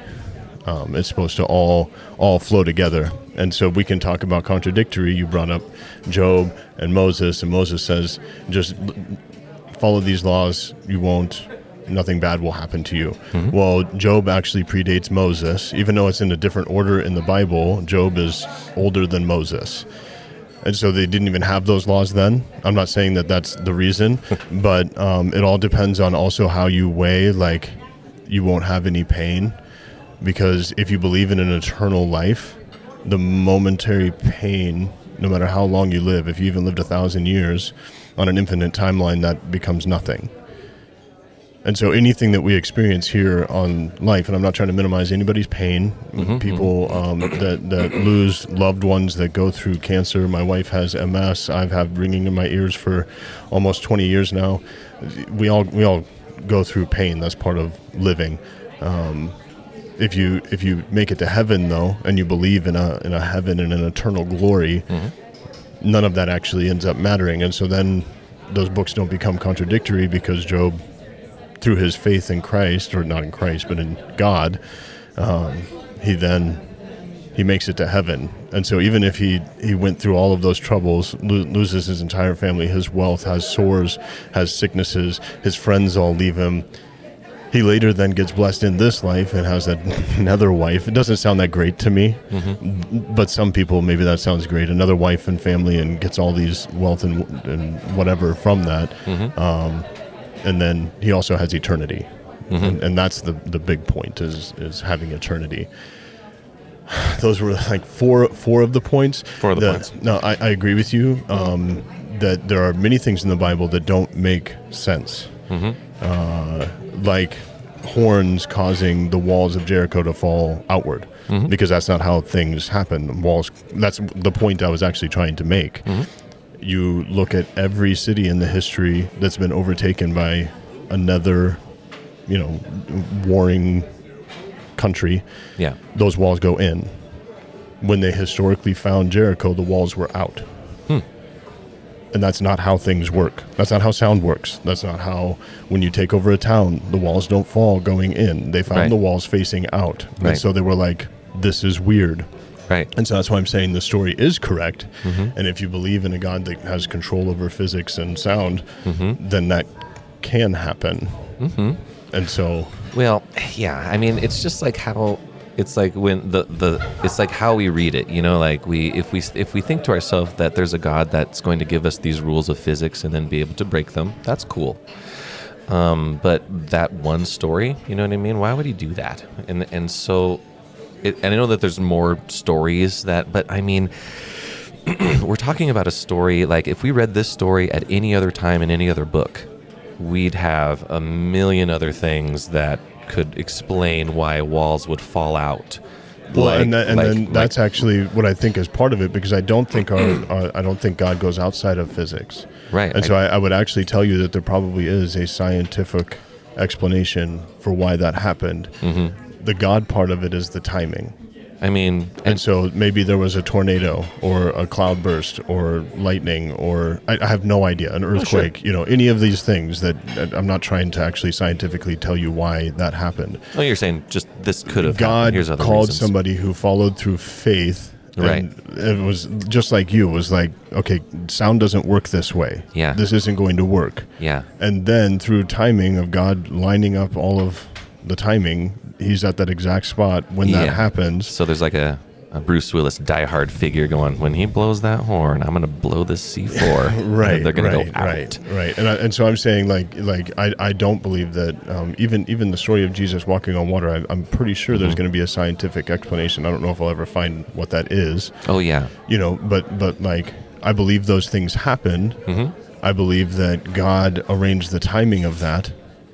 Inside of all of our free will, because Joshua didn't have to go fight this battle. He didn't have to blow the horns. That wall was still going to come down, and so God was going to have to, inside of free will, arrange for something else to happen if Joshua didn't listen. My vote is that the horn was blown by a Miles Davis character. You know what I mean? And people were just like, "What is that amazing music out there?" And then they wanted to go see it, and they all came from outside. They just pushed the walls down, and they're like, "We need that sound in here." That could have been it. And so there's also What I read about that story actually is, historically speaking, and what most historians agree on, is that that was more of a gradual process. Like the battle, there was no battle of Jericho. There was a... The Bible doesn't really describe it as a battle either. Well, there was no huge event where things happened. It was just, there was this place and there wasn't that many people, and there was way more people that lived out here, and then gradually, they just became another person, and then, hey, cities go into ruin after thousands and thousands of years, and even at the site, there's a placard that says, "Hey, the Bible doesn't meet up with the timeline. It's not meeting up," and so that's what I'm saying. It's like, so it's okay to believe that. It's okay to believe like, well, they're mistaken. You know, whoever's doing that is mistaken. But I mean, we have an argument, though. I'm dealing with archaeologists too and historians. Right. You are also dealing with archaeologists and historians. You know, that have, and like you said, when you see a contradictory thing in the Bible, it's like, well, I just happen to believe that God, and now it's good. That's what I hear when someone says, well, you're going to have the blessings after you die, and you're going to have all this stuff. I'm like, well, you're usually told that by someone who has a lot of money, and that's a good message for a poor person to stay poor. But I don't like that message. That doesn't make any logical sense to me, you know? Oh, yeah. I mean, if the only focus is on money, if that's the only thing that does bring happiness. Well, just like, what are we talking about? Like blessings, like overall success in like this, whatever this life is. You know, we all have to agree that this is something, you know, it's not nothing. It's not nothing. We can agree that this is not just a blip. You know what I mean? We can say that this life is actually the deciding factor. This is the only shot you get. Yeah. If you believe that, this may be the only shot you get unless we come back, you know, because this may just be a natural phenomenon and we're going to live many lives. We also can't prove that, you know, we don't know. Right. And so yeah, I would say that, I'm gonna try to. I can understand that. I guess you have to come from a position where I fully believe that there is a God. I believe, and so that the only way to study the Bible is from a standpoint of this is all true. If you want to be a pastor, but I was actually reading a book. I mean, and the guy was named. Oh, jeez. Well, and so I wrote it down. Here's the problem we run into is if I come to you with the proof in my book. Yeah. Which has been the most studied book on the planet, the most researched, the most criticized, the most questioned, still standing, people still reading. Yep. Half the population of the world believes it. Yep. If I come with that book, anybody that disagrees with it is going to say, well, yeah, but it's coming with a bias. Yep. I'm coming from a scientist that's an atheist. Right. And you're going to tell me that that's not a bias. Right. So everybody, every single book you're going to read is going to come from a different bias. It's just mine's the worst one. Or something. Yeah. But if anyone's interested with all this, because I got all of this information on the history of the Bible from one book. You know, it's just a real short read, and it's called it's called The Rise and Fall of the Bible, The Unexpected History of an Accidental Book. Because, I mean, when you think about it, Jesus never had any idea of a Bible. Books didn't exist back then. So it's weird. I mean, this is a side note, but isn't it weird when you see a picture of Jesus with a Bible? Because I haven't seen one. I didn't think they took any pictures of him. Yeah, I mean, a painting. I'm like, come on, guys. Let's be at least a little historical accurate. So I would read that book. I would just read The Rise and Fall of the Bible, and it's by, I didn't write down his name. Dang it, Timothy something. But it's a very interesting book. And all it does is lays out these things. And this man is a Christian. This is not an atheist trying to disprove anything. All I'm trying to do is have an understanding of the Bible that we can all agree on. You know, that's never going to happen. It could happen though, you know, and you're right. It's not going to happen because in the book, he even says his own parents don't agree with him because he was raised I want to say just conservative Christian, maybe fundamental Christian. Basically, every word of the Bible is true in his house, in his mom's eyes. You know, they read the Bible every day. They read other books. They, you know, they're in the Word basically all day. Mm-hmm. And he was raised that way, but he was raised with a value-added Bible He liked it better. It spoke to him much more, and it got him thinking, well, where did these come from? I think they call it a Life Application Bible now. Life Application Bible. Life Application, and which is fully noted in the front of the Bible, that the words that are written that aren't the Bible are just this commentator dude. Just a commentator dude. It's not to be taken as seriously as the words that are above it. And what really, another fact that maybe it's not something that, but it did weird me out a little bit about just the Bible being a business, in that Fox News owns 30% of all Bible publishing right now, Mr. Murdoch. And also the other 20 or 30% is by another secular company. So more than half of the Bibles being made right now and sold to people right now are coming from secular companies. So to me, the Bible has... It's a great book of wisdom. That is another point that I wanted to touch on is there might be a misunderstanding on your part for how we get the translations. Mm-hmm. And so I typically read what's called a New International Version, the NIV. So you're the more liberal one. And well, I like the words that it says because I understand them better. But there's the NLT, which is probably the most current translation. There's the Message. That tries to be like, our language is changing so fast now to keep up with if we heard somebody from the 1950s, we mentioned I Love Lucy. If you watch I Love Lucy, it's so weird to hear like the words they're saying, and so they don't translate the NLT from the King James. Right. They don't translate the NLT from the NIV, which then got translated from the ESV. Every new translation should. I'm not saying all of them do because I don't know all of them, should go back to the original Aramaic, Greek, and Hebrew. And they do. And they go all the way back to that. And so they're translating from the original Hebrew to the most current language of the day, or to Spanish, or to Italian, or to whatever language they're trying to get it into. And it's not just one guy. The NIV had 22 doctorates that then go through it. And so when I get to a point in the Bible, so there's two things. When I get to a point in the Bible that I don't think makes sense to me, I pick up a different translation. So I'll pick up the King James and say, okay, well, how did they write it then? Then I'll pick up the Message. And so there's different ways to translate. You can do word for word, which most of them do, or you can do phrase for phrase. And so that's going to change, just like you were saying about Spanish to English. If you read a poem and somebody says, I'm going to translate each one of these words individually, it's going to sound different than the guy that says, I'm going to translate each sentence at a time. It's called functional translation. Right. And so the Message is more functional. And it's going to sound a lot more like just you and I talking. You're going to miss certain words. And there's people that are so against, transliteral or, whatever it may be. And so I try to read all of them because, just like you're saying, the humans involved in translating are fallible. Yeah. Even the humans that put it together are fallible, which is why I think it took several generations to try to remove that infallibility. That's why I think God did the timing that way to canonize the Bible and put it together into a book, is because He wants to remove one human being able to corrupt it. Not to say that several humans can't, but it's a lot harder. To have several humans corrupt something. I mean, just look at like Watergate. If the Clintons had acted on their own, nobody would have found out, but they had to involve everybody else, right? And so people found out. Okay.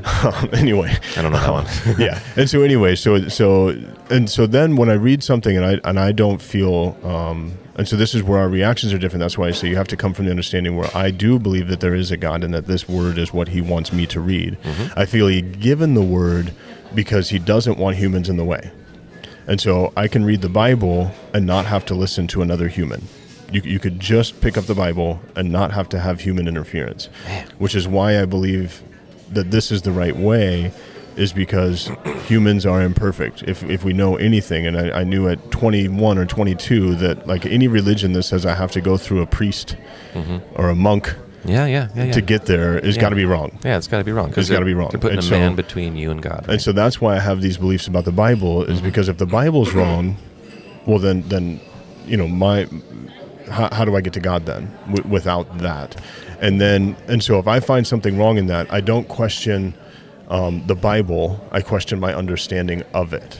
And so when it says something that I disagree with, it's it's not the Bible's fault, it's my fault. And so that's where you and I would differ, right? And so you say that... I mean, for now. You know, Job and Leviticus or whatever, right? Like, yeah. They're contradictory. They contradict each other. I'm not going to say that, like, right now I can just give you every point for why they don't. Right. And so I just, like, gave you kind of an off-the-cusp, you got to believe in heaven, because then it actually...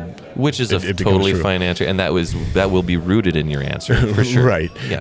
But at the same time, like... I would just say that my understanding in that is wrong. That either, you know, I've misunderstood what Moses was saying in the moment, or what Job is saying, or, you know, whatever. It's not the Bible, it's you. Right. It's not the Bible, it's me. Right. So, and that's totally fair. Because I mean, I could tell you anything, and you could be like, oh yeah, you're right, and the Bible doesn't say that at all, and you could be wrong, and I could be wrong, and that's not what we're trying to do here, obviously. I just find it interesting, you know, to look at the Bible as something that's like this unquestioned book of infallibility. That's also what I believe the most published book in the world, the most purchased book in the world, and the most unread book in the world. Because I know you, and I'm just going to make an assumption here, which is not smart of me, but I think you know Christian families where if you've been to their house and you looked around, there's going to be more than one Bible, and they want you to see that they own it. Mm-hmm. But if you ask them any questions about, hey, what's your favorite Bible verse? Or do you actually spend time in the Word with all these Bibles? Or is this just more of a material thing, so, performative Christianity? And so you're exactly helping prove my point that I think that humans are so infallible. We care so much.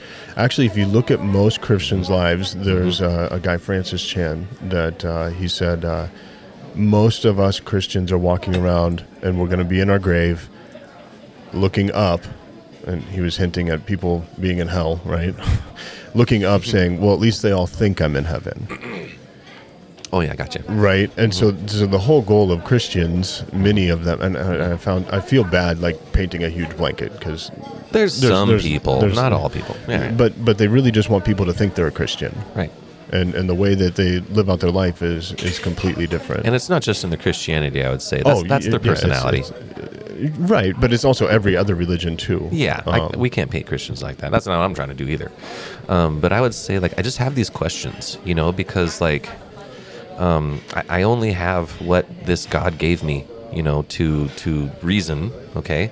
And so my reasoning is thinking, well, so God...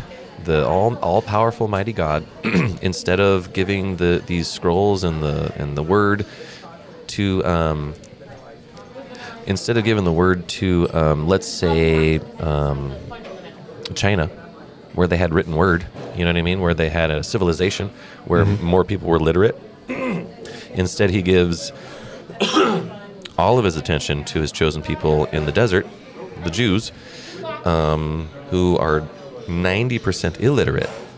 Right. And he's like, I'm going to give you just these books for a while, and that's all you're going to do. So I have to say, like, that would be like the exact people to show, like, these illiterate people came out with a book. Uh-huh. Of course it has to be from me. They couldn't have done it. I mean, that's just like the guy who found the thing in the hole. I get it. I'm just, and at the time they weren't, like I said, like, that's why I said if there's a mistake in the Bible, God wanted it there. I think that he's powerful enough that I have the right book in my hand. Mm-hmm. Like, whichever one he wants me reading to affect my life the way he wants my life affected, that's the one I have in my hand. And so the people that are all King James, that's what they need in their life, because that's what God wanted, you know, and that's what the path they have to go down, because he's trying to give each one of us the best chance we have at finding him. And I like the story of Jesus. Like, that's one of my favorite stories, because what does he do? He goes in and questions all these people who think they know the law. Yeah, all of the religiosity of the world. And so that's what I mean, if I'm going to model myself after anybody, and in that book, I'm going to model it after that guy.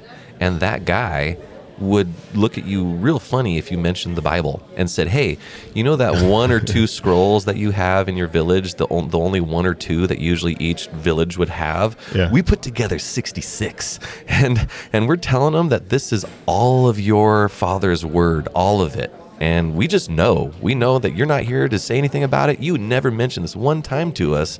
But now that you're gone, we've decided we're going to put this book together. See? As you tried to get rid of religion, we brought it all back. We brought it back. We called it something new. We're now using the cool stuff that you did, and we're going to now recontrol it and re-put it into this machine that we just want power. That's all we're here for. And that's going to actually kind of tie into the last thing I wanted to, and I'm sure there's points I'm going to listen back and go, oh, I needed to. We're going to miss so many points. Yeah, our point in this is to set an example how two disagreeing people can have a disagreement and still agree. And it's a messy one. We didn't write anything down. Oh, yeah. No. At first, I was like, oh, well, I'm not even ready for this, Joe. I'm not ready for this talk. You pulled out a note with a book on it. Yeah. So mad. I didn't even write down the actual name of the guy. So bad. I wrote notes on what I was going to say. Oh, let me see if I covered him, actually. Oh, maybe I missed some zinger. I'm just kidding. I probably just put down cool facts. I really like the fact that many Bible scholars believe that Jesus would be singing these words. And in that way, that is where the meaning comes from. So, you know, when you say a word with a different inflection, right, it means a different thing, even in our language. And so that's the horrible part about putting this into English, which is one of the worst written languages on the planet. Like, it's horrible at conveying amazing emotion as Greek, Hebrew, and Aramaic would have done.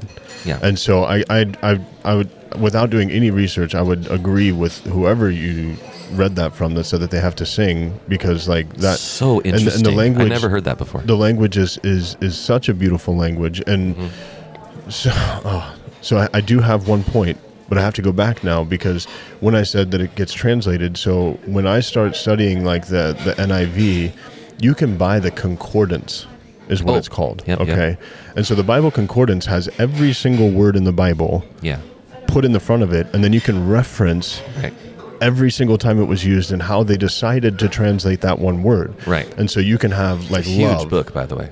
Love. Yeah. Yeah. It's super thick, and like it gives you all the doctorates and where they came from. And, and like, these are the people that helped put this whole thing together. So each word is numbered, and then you can go and find how many times that word is then used elsewhere in the Bible and what they translate it as. Because again, like the word love, there's Philadelphia love, there's phileo love. Those are both the same one. But there's different types of love, but we in the English language only have love. Agape. I learned. Oh, agape. I remember. There you go, right? And so you can go back to the word of love and see, and this, we use this translation here because in context, this is what made the most sense. And so when you said it's a book without any answers and many questions, I will agree. I will agree that it has many questions, but for me it did have the answer, and maybe actually more than one answer. And so for me it was like, what's going to happen when I die, right? Like that. That's an answer. It does tell me what's going to happen when I die, if I believe or don't believe, right? I have faith or no faith. But it also like. You talked about Jesus, like it says, love thy neighbor as thyself. Yeah. There's so much depth to that. I know how much I love myself. So much. I have never loved a single one of my neighbors as much as I love me. No, they're not as cool. I think about me 90% of the day. I take pictures of me. I take pictures of what I'm doing. I brag about what I'm doing. I talk. You know what I mean? Like, and it says, just try to love your neighbors as yourself. I feel that that's an answer. I don't feel that that's a question. And so I think that there's more than just that, but that would be one of them. I just think the question is, well, how do we do that? That's what I think we should all come together in a group. Like if we were coming to church, that's the whole point in Bible studies, right? It's like if I was running a church, like I'm the pastor now. Yeah. You know, I would say, hey, Brian, and all the people who are in my little church, let's meet, and here's the question of the day. We're going to read this passage, and then we're going to maybe read a couple other passages that mean the exact opposite, and we're just going to talk. Yeah. We're going to say, well, what is that? What does loving your neighbor mean to you? Because it has to mean something from me than it is to you, because maybe you're a mechanic and loving your neighbor means going over and changing their oil in the middle of the night without them knowing. That'd be crazy. Don't do that.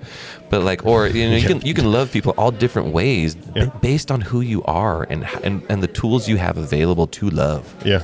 And so to talk about it, I think is the most important thing. Don't you like?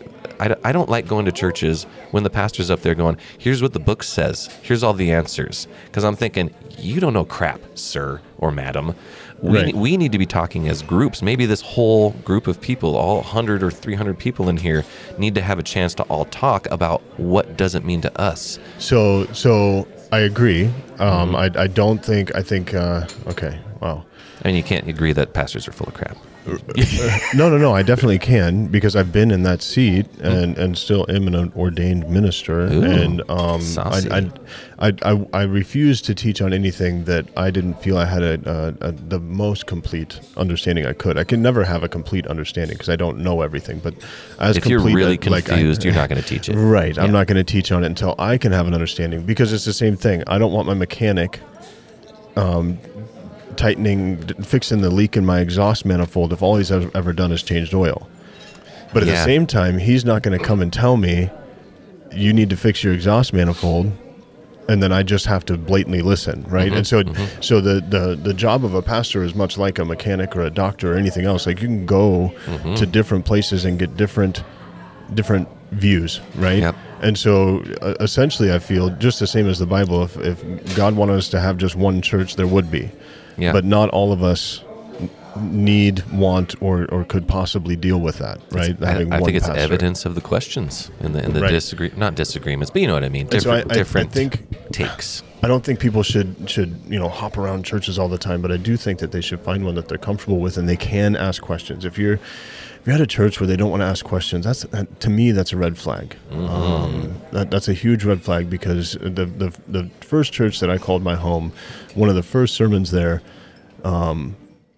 Pastor Ken, the one that I said is probably going to criticize the way I said what I believe about the Bible. Bring it on, Pastor Ken. Yeah. I'm just kidding. It's not me. But he said, like, the purpose of the Bible is for us to ask questions, because life is all about questions. And if this book can't stand up to the questioning, it shouldn't be the book. Mm-hmm. And so that's he calls it the Chilton's Manual for Life. And so you have the Chilton's Mechanic book. And so it all kind of ties together now. So him and I disagree. He thinks it's a book of answers. I will go toe-to-toe with him, Pastor Ken. Why don't you come on this podcast? Wait, he's calling you out. He invited himself on the podcast. I'm calling you out to actually come through on that, inviting yourself on. Let's set a date. Let's talk about this stuff. Battle it out. I'm not going to battle, but I question, and I don't like backing down, you know? Because, right. Well, and so I'm probably not, like, I've been and I don't want to, like, dismiss this at all, but I've done much of my own studying. And I just feel that there's people that know a lot more than me. And feel free to send me links, or I like that stuff throughout the week if you want to. Yeah, there's a guy I listen to, David Platt. I don't agree with, and there's nobody I can find that I agree 100% with everything that they say. Uh-huh. But David Platt sometimes explains it the best that I can understand it. Okay. Craig Groeschel does a lot of stuff with leadership. He does a pretty good job explaining the Bible, and so, like, there's definitely places that you can check out. And so Ken would be one of them. He actually has translated a whole book of the Bible from the original language. Ooh. And so when you say, Mr. Pastor, you don't know nothing. He can. Was it functional or word by word? I'm not sure. We'll find out. We'd have to ask him. If it was transliteral or functional. I like that. He's translated the whole Bible? No. He translated one book. Oh, one whole book. Okay. One whole book. That was part of, like, getting his degree, is he had to be able to read it and then translate it on his own. Ooh, we should just talk about that one book then. You could let me know what it is, and I'll just read up on it and just have a bunch of questions. Who knows? Oh, I wish I could remember right now. I want to say, like, Philippians, but I'm probably way wrong. It'd be cool, like, you know, someone who's, like, knows it just to, like, the letter, you know, and it has translated each word for his thesis or whatever. And that'd be great. You know what I mean? And let's focus on that one and let's just talk about it, because I'm sure I could find some questions and we could talk about it and just talk, you know, get to an understanding, because, I like it. I like. Now, he would probably, not probably. He would most definitely thoroughly enjoy talking about it. Oh, cool. But he would also be a little bit more blunt than our listeners would be used to. because that's just who he is. But I think it would be fun. We'll have to talk to him about that. There's another pastor here in town too, which he's already agreed to be on the podcast. So, oh my goodness, Corey Ingle. There we go. Paul Hansen's at the same church, but Corey Ingle is the lead pastor at Harvest Springs, and he does a lot of studying as well. So he gets into some of the subjects that a lot of pastors stay away from. Yeah, the Bible, let's talk to this guy. The Bible talks about dragons, which a lot of people have said are dinosaurs, but then a lot of pastors will say, well, I don't know how they validate dinosaurs, right? For me, like, I don't take. Oh wow, we could go a really long time. I'm not going to go a long time, but there's the 7-day creation. Okay. You have arguments with the 7-day the Genesis story. So many people do, and Ken and I would argue forever about it because he believes in the 7 days. It actually took a literal 7 days. Okay. I believe that you can't have a literal 7 days if days never existed. That's what I'm saying. Like, so a lot of the Bible people are taken very literally when Jesus never said, hey, this literal thing I just read in this writing here, and then teach you about it. He would use this metaphor, and that could have many different answers. The parables, you know? And I'm like, that's the way it is. That seems more correct. Like, Jesus wasn't like, hey, I read this. This is the way it is, y'all. Right, and so that's the fun thing about the Bible is that like you get to translate it, Joe. Like you get to take it and you can do with it as you please. But I think that the whole goal of God putting that Bible in your hand, whichever one, is to get you to Christ. Beyond that, we can go down a lot of political things where people try to force the Christianity on non-Christians, which is just the and maybe we should one day, because we're getting a little short on time, and maybe we should, and that is a silly thing, and because what I believe, no matter what the law is, male, female, doesn't matter. I believe that you get to believe whatever you want to believe. You get to have your own religion. That's the cool thing about this country. And I also believe that you are, and not the weird sovereign. So it's going to be kind of confusing. But I believe that you are a sovereign nation unto yourself. Okay. You know what I mean? And so which means just that you can survive on your own. So you can survive on your own. So if you're... So you don't think we have to have laws? Is that what you're saying? I'm trying to understand. No. Like, so you're a body, like you can feed yourself. You know, you can go hunt. I'm just saying, like, as a person, as an entity, you know what I mean? And so, like, I shouldn't have to put any laws on you. There's just an understanding that I'm the same as you, and you shouldn't take what I got, and I'm not going to try to hurt you. You know, that's just kind of like this natural, like... Oh, that should be how it is. It should be how it is. It's just not. But and so we have to debate this. So we will debate that, but I just wanted to bring that up, but, like, that's the side I'm on. Like, I don't think there should be any laws based on our belief system of faith that we can inflict on people's everyday lives. Separation of church and state. Yes, I completely agree with that. I actually feel that our government overlaws us and has way too many laws, and we should be like, hey, you can't, like, hurt people or their property. You know, I'm actually, like, I think we'd agree a lot on that, because I'm way more on the people are way more basically good than we give them credit for, and we don't need all of these laws. These laws are just so that police and lawyers can have a lot of money, and that's way oversimplifying it. No, I was going to say that's way oversimplifying because I would actually venture to say it's for control.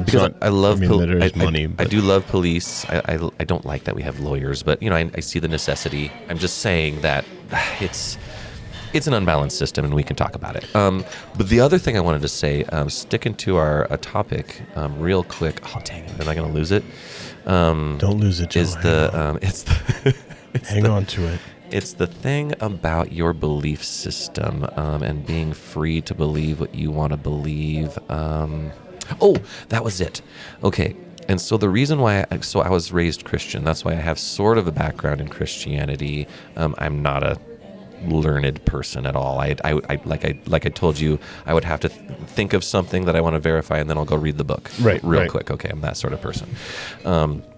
And so while I was in church, and so why I started looking, let's say, So I was raised in the church. Maybe people want to know, maybe why'd Joe go away? What happened, right? And so maybe there's a ton of other things. But my whole life in church, I wanted to be less anxious, you know, less scared all the time, mm-hmm. you know, because I was growing up kind of abused. And people would give me advice, and I've been baptized, and I've prayed, and I've had hands laid on me, and I've years and years and years of this stuff. And I only had that one prayer, and it was always, give me peace. All I want is a sense of peace, just to have just to be able to breathe and not feel scared, mm-hmm. you know? And then one of my friends was like, hey, have you tried meditation? It's like another word for prayer. Some people say that maybe that's what Christians were actually talking about. And then he said, well, there's a style of prayer called Zazen, Z-A-Z-E-N. And it's just you stare at a wall and you think about your breath. And when you breathe in, you say the word in. And when you breathe out, you say the word out. And if other thoughts try to come to you, you acknowledge them and try to get them out of your brain and focus on your breathing. And you do that for about 30 minutes. And you can get up to an hour, and 2 hours a day is good. So I started doing that about 30 minutes a day. And what it did was it worked out like the muscle that controls my emotions. So an emotion would come up, and the emotion would take control of me. Mm-hmm. But with this Zazen, it created like an exercise. Like I was working out the muscle that was like, well, I noticed that's an emotion or thought. I noticed you there. I'm just going to breathe. And so once I started doing that style of meditation or prayer, if you will, mm-hmm. which was after I got out of the Marine Corps, like when I was an adult, mm-hmm. and long, there was plenty of time for the church to be like, well, here's how you pray so that you can actually deal with your anxiety. Somebody who was like, well, I'm kind of a Buddhist and we believe in just meditation and we believe that it's more of like a mind-body sort of consciousness thing and it's based in science, but it predates many religions. Try it like this. And then I did, and my anxiety went away. Yeah. And I was like, oh. Well, and I think that like you're kind of onto something because I think a lot of any religion, and so I'm going to pick on the one that I'm part of, I've said it a bunch, but people get in the way. Yeah. And so they say, pray like this, pray like that, pray like that. But I think mm-hmm. that prayer is the one thing that we shouldn't tell people how to do. Jesus gives us a little framework. He spells it out, and you get the Our Father who art in heaven, hallowed be thy name, right? I do like that one, by the way. Right? The Lord's Prayer. You get that. But that's all he really says. It's poetic, too. But you don't have people like coming up to you and saying, this is how you talk to your wife. Like they may give you advice, but they don't say, these are the words you say. This is how you start the conversation with dear Lord. This is how you end it with amen. Like mm-hmm. nobody says that. Yeah. But they do with prayer, which all prayer is talking to the God you believe in. Yeah. So it should just sound a lot like conversation. Mm. Sometimes it should sound like yelling. Sometimes it sounds like silence, right? You're sitting in a vehicle with your wife and you have a 14-hour drive. Mm. Not all those conversations sound the same. Some of them are heated because you're talking about money or kids. Some of them, it's silent because you're not listening to anything and, you know, maybe somebody's napping. You know what I mean? And so, like conversation, it shouldn't have this... this framework around it that says it has to be like this. And so I completely agree. That's how I prayed. That is my style. When I was like a practicing Christian, I would say, let's say from birth until just after I got out of the Marine Corps, I think somewhere around there. That's how I did it. I was a Protestant, you know. I was raised Calvinist, maybe. And so you had to say the certain words, and you had like vows. Well, the Calvinist part when I was a kid. That's how I know the Lord's Prayer because as thinking back, they were in robes, they had incense. It was very Catholic-esque. Yeah. But after that, probably middle school on, it was all born again, evangelical sort of that style of conversational prayer, and that even brings up a fun, an interesting point because that was sort of a split in the church too, because there was the fundamental Christians who were like, well, we sing hymns and we do church this way, and then there was the Billy Graham character who was like, well, why don't we use these fancy marketing tools and fun music that the kids like, so we can actually spread the word of God in a way that they will listen to. Right. And so, I mean, that that goes on today. I mean, some people will say that he is the godfather of all the Christian materialism. That's why everyone has a Bible but doesn't read it, you know, because they just want you to think they're super holy. Right. And and that's an argument that people have. But yeah, an interesting topic, but... there's so many bunny trails we could go down. The last thing I want to say is that if you're listening and I've offended you in some way because you're a Christian listener, how do I say this gently? Get over yourself. And if I've offended you, I did not do it purposefully, even though I seem like I have excitement. It's just the excitement I have is to be able to talk about something so taboo. Right. You're not supposed to talk about it. And you know how hard it was for me to be quiet while you were talking? I know how you were biting your lip, and I appreciate so much. You. And I looked at my phone once, and I was fiddling with my water. I was intently paying attention the entire time, but I was like, I got to interrupt. No, don't, because that's not a good example, and I want to let him get it all out. Let him get it out. It's really hard to get out, like, well, what do I think about the Bible to a pastor who's looking at me going, well, I have something to say. You know what I mean? So thank you for letting me get that out. Yeah. And it's tough because it's like something that I struggle with, you know, because I grew up with it. I've read it. But not a single thing you brought up have I, not questioned myself. Yeah. Right? These are all valid questions. They're all valid questions. I'm not trying to throw fiery arrows for no reason, you know? Right. And that's why I was trying to be rude to any Christian followers. Trying to be as blatantly rude as possible. Like, my beliefs don't have to be yours. Your beliefs can be yours. That's actually one of the biggest things I've been going through the last couple of years is just because I have a conviction, because I believe something, you know, I've got to start working out to be healthy. That's actually a religious decision on my part. I felt that this body I need to take care of, and I don't have to have God work miracles to heal me from a sickness if I can actually take care of myself. And so anyway, but my conviction doesn't need to be yours. I challenge you to read the book in front of you or pray to your God and get your own convictions, and don't try to put them on me. I'm in a completely different spot than you are. You're in a completely different spot than I am. And so, we should be free to have these feelings. We should be free to have these thoughts. And I'm not even saying you're wrong and I'm right. I'm just saying this is where I'm at in my life right now. And through my 12 years of studying the Bible and the people that have put it together, this is where I have come to. And tomorrow it might be different. Because we're allowed to change opinions. And Joe's opinion, may change tomorrow. Yep, it's changed a couple times actually. Right, and so that's a part of the human experience is where we go through pain and anger and frustration and anxiety, and all of that is it can either make you bitter or better. And we've said it before on the podcast. Yeah, I became a musician. It can make you bitter, better, or a musician. Yeah.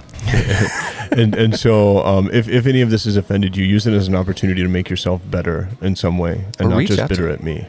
Or reach out to us. And totally. We'd love to have some of those questions or answers and read them out. Send me or Brian anything that you want us to consider. You know, and I'll, if it's sent to us with a positive intent and not hateful, I will definitely read it over. And if anything strikes my interest, I'm a man that's like I will go check out that book to learn more. Yeah, so, because I want to know more.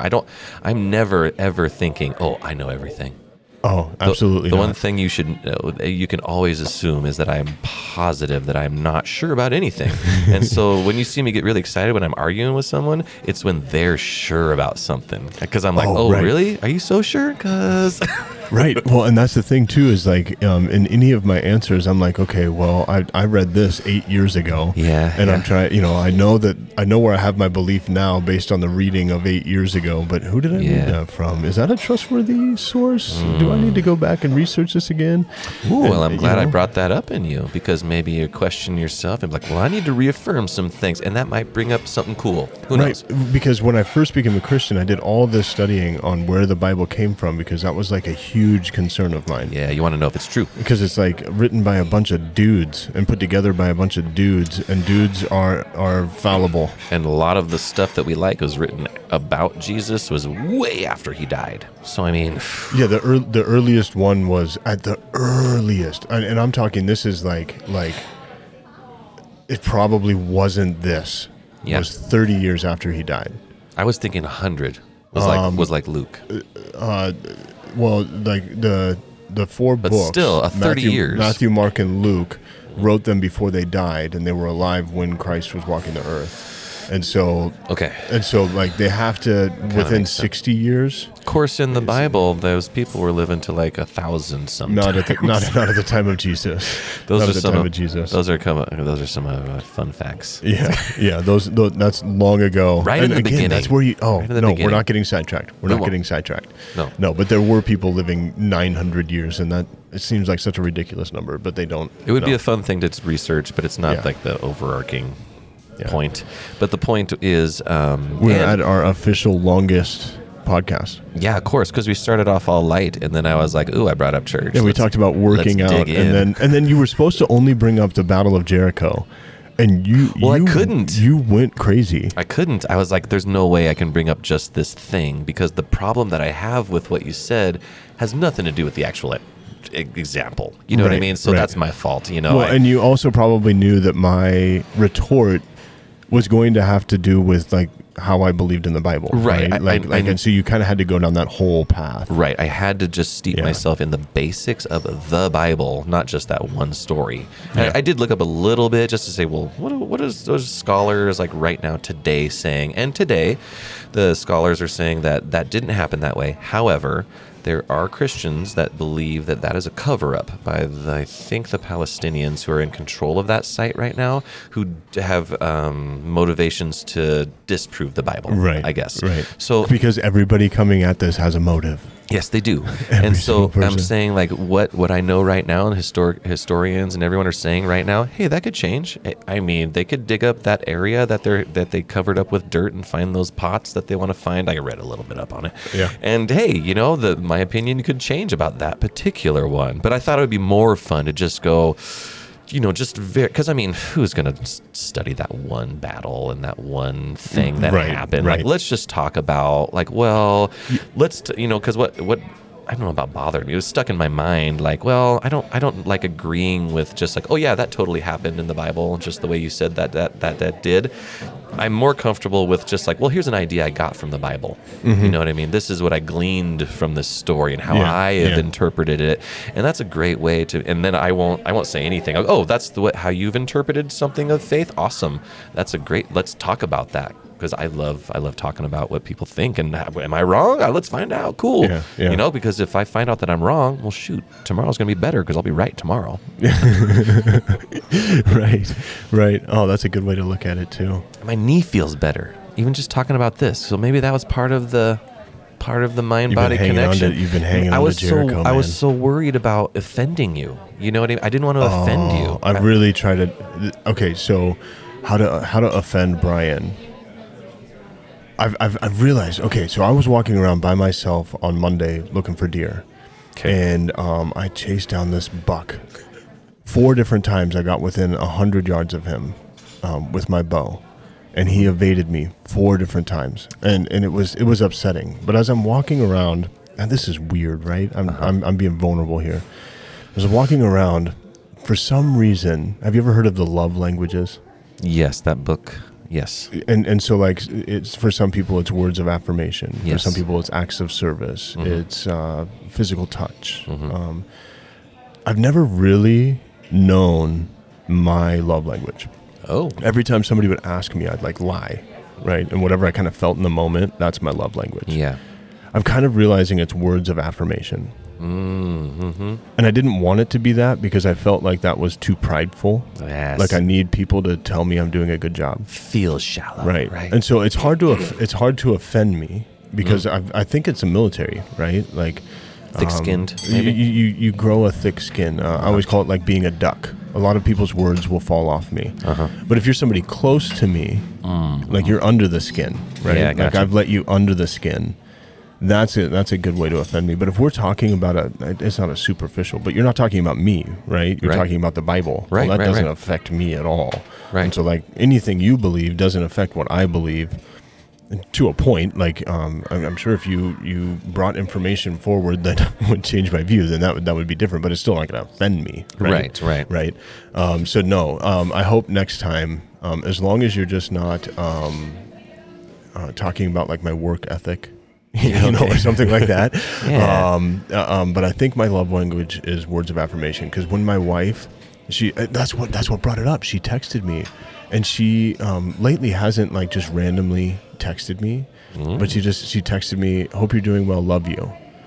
And I got like this just like amazing feeling, like oh, my wife is at home thinking about me right now, and like I just like got this. Ooh, I'm gonna go get a deer now, right? Like I don't know, like a caveman or something. Like I'm gonna bring. I didn't bring anything home, but you got the feeling. I really just got that feeling, and so. But I'm glad that it helped your knee. I think it did to talk this out. I think it did. I mean, and I have the same. The same thing as you, the same love language. That's why I got into entertainment, because I love instantly knowing whether or not I'm making people happy or entertaining them or making them sad. Yeah, I love that instant gratification, because then I can change or do whatever I need to do, and then I can make a whole room of people happy and smile at me and get money for that thing, and that just like fills me up every time I do it. Well, and then that's the key to almost social media too, right? That instant gratification. You get that notification that somebody likes what you posted, and they call it a like. That's not an accident, Yeah. I used to write like just super personal things on, and I still do. Like I like to share about myself on Facebook, because I thought that's the marketing. If I'm going to be a marketing person, that's what I want to market about myself, like the actual things that are happening to me. Mm-hmm. So if you meet me, you're not going to be like, "Oh God, I thought you'd be way different." Right. Oh yeah. Okay. We're not going to get sidetracked. We're at 2 hours and 4 minutes. If you're still listening. If you're still listening, I know, Steven, you're still listening. Thanks, buddy. Melanie, you're hardcore. Lindsay, thanks. Lane, if you're hanging out, send me a text. Isaiah? Oh, Isaiah. He just like started screaming in the back seat of the car right now. Yeah. Out of excitement. Leia. That's for you too. Isaiah's sister. Leia. Leia, you're so special. Yeah. All right. Thank you all. We appreciate you sticking through it. I hope you enjoyed this one. I did have somebody say, "Hey, you need to keep the interviews. I really like them." Yeah, we got them. Don't worry. Yeah, we've got them coming. But we aren't just going to be two guys sitting around talking about the podcast. Or only the Bible, but as it comes up, I'll just bring it up. Yeah, but we want to talk about topics. And so in this podcast, we were interviewing each other. And so we appreciate you sticking through it, and we're going to end this thing. Thank you, Dante's, for checking in on us and being nice and having just this great environment. We appreciate it. It was super cool, and I think they're closing up and almost not yet giving me the eyeball, but yeah, we gotta get out of here. They should be. Yeah. And we appreciate you guys. If you're listening, Monica, I texted her and was like, "Is it cool?" And she's like, "Sure, but make sure to not stay here all night, you bums." And then here I am being a bum. Yep. This is why they fired me. Actually, I can't remember. You bum. You bum. But hey, Joe, I just want to tell you, now that you've told me that your love language is words of affirmation, you did a great job today. Wow. Jeez, thanks, man. Yeah, I appreciate it. Thank you for getting us out here and podcasting. It was your motivation that got us here. Whoa. And so I appreciate you, brother. I appreciate you right back. I mean, your soothing baritone makes me feel like comfortable enough to talk to you about the hard subjects. I can just see why I could see why you're a pastor, and it makes me uncomfortable that you are a pastor. Like it makes everyone else uncomfortable. Yeah. But I'm less uncomfortable with it now, because I'm like, I can talk to him. He's cool. Yeah. So keep being cool. Hopefully. And I think there's nothing but good that can happen on this podcast with a guy like me and a cool cat like you. Right. On that note, I've been Brian. I've been Joe. We'll see you next show. Oh, that was no. Let's do it again. Because every time we do it, it like gives me chills. Like I love it. Y'all, I've been Brian. I've been Joe. We'll see you next show.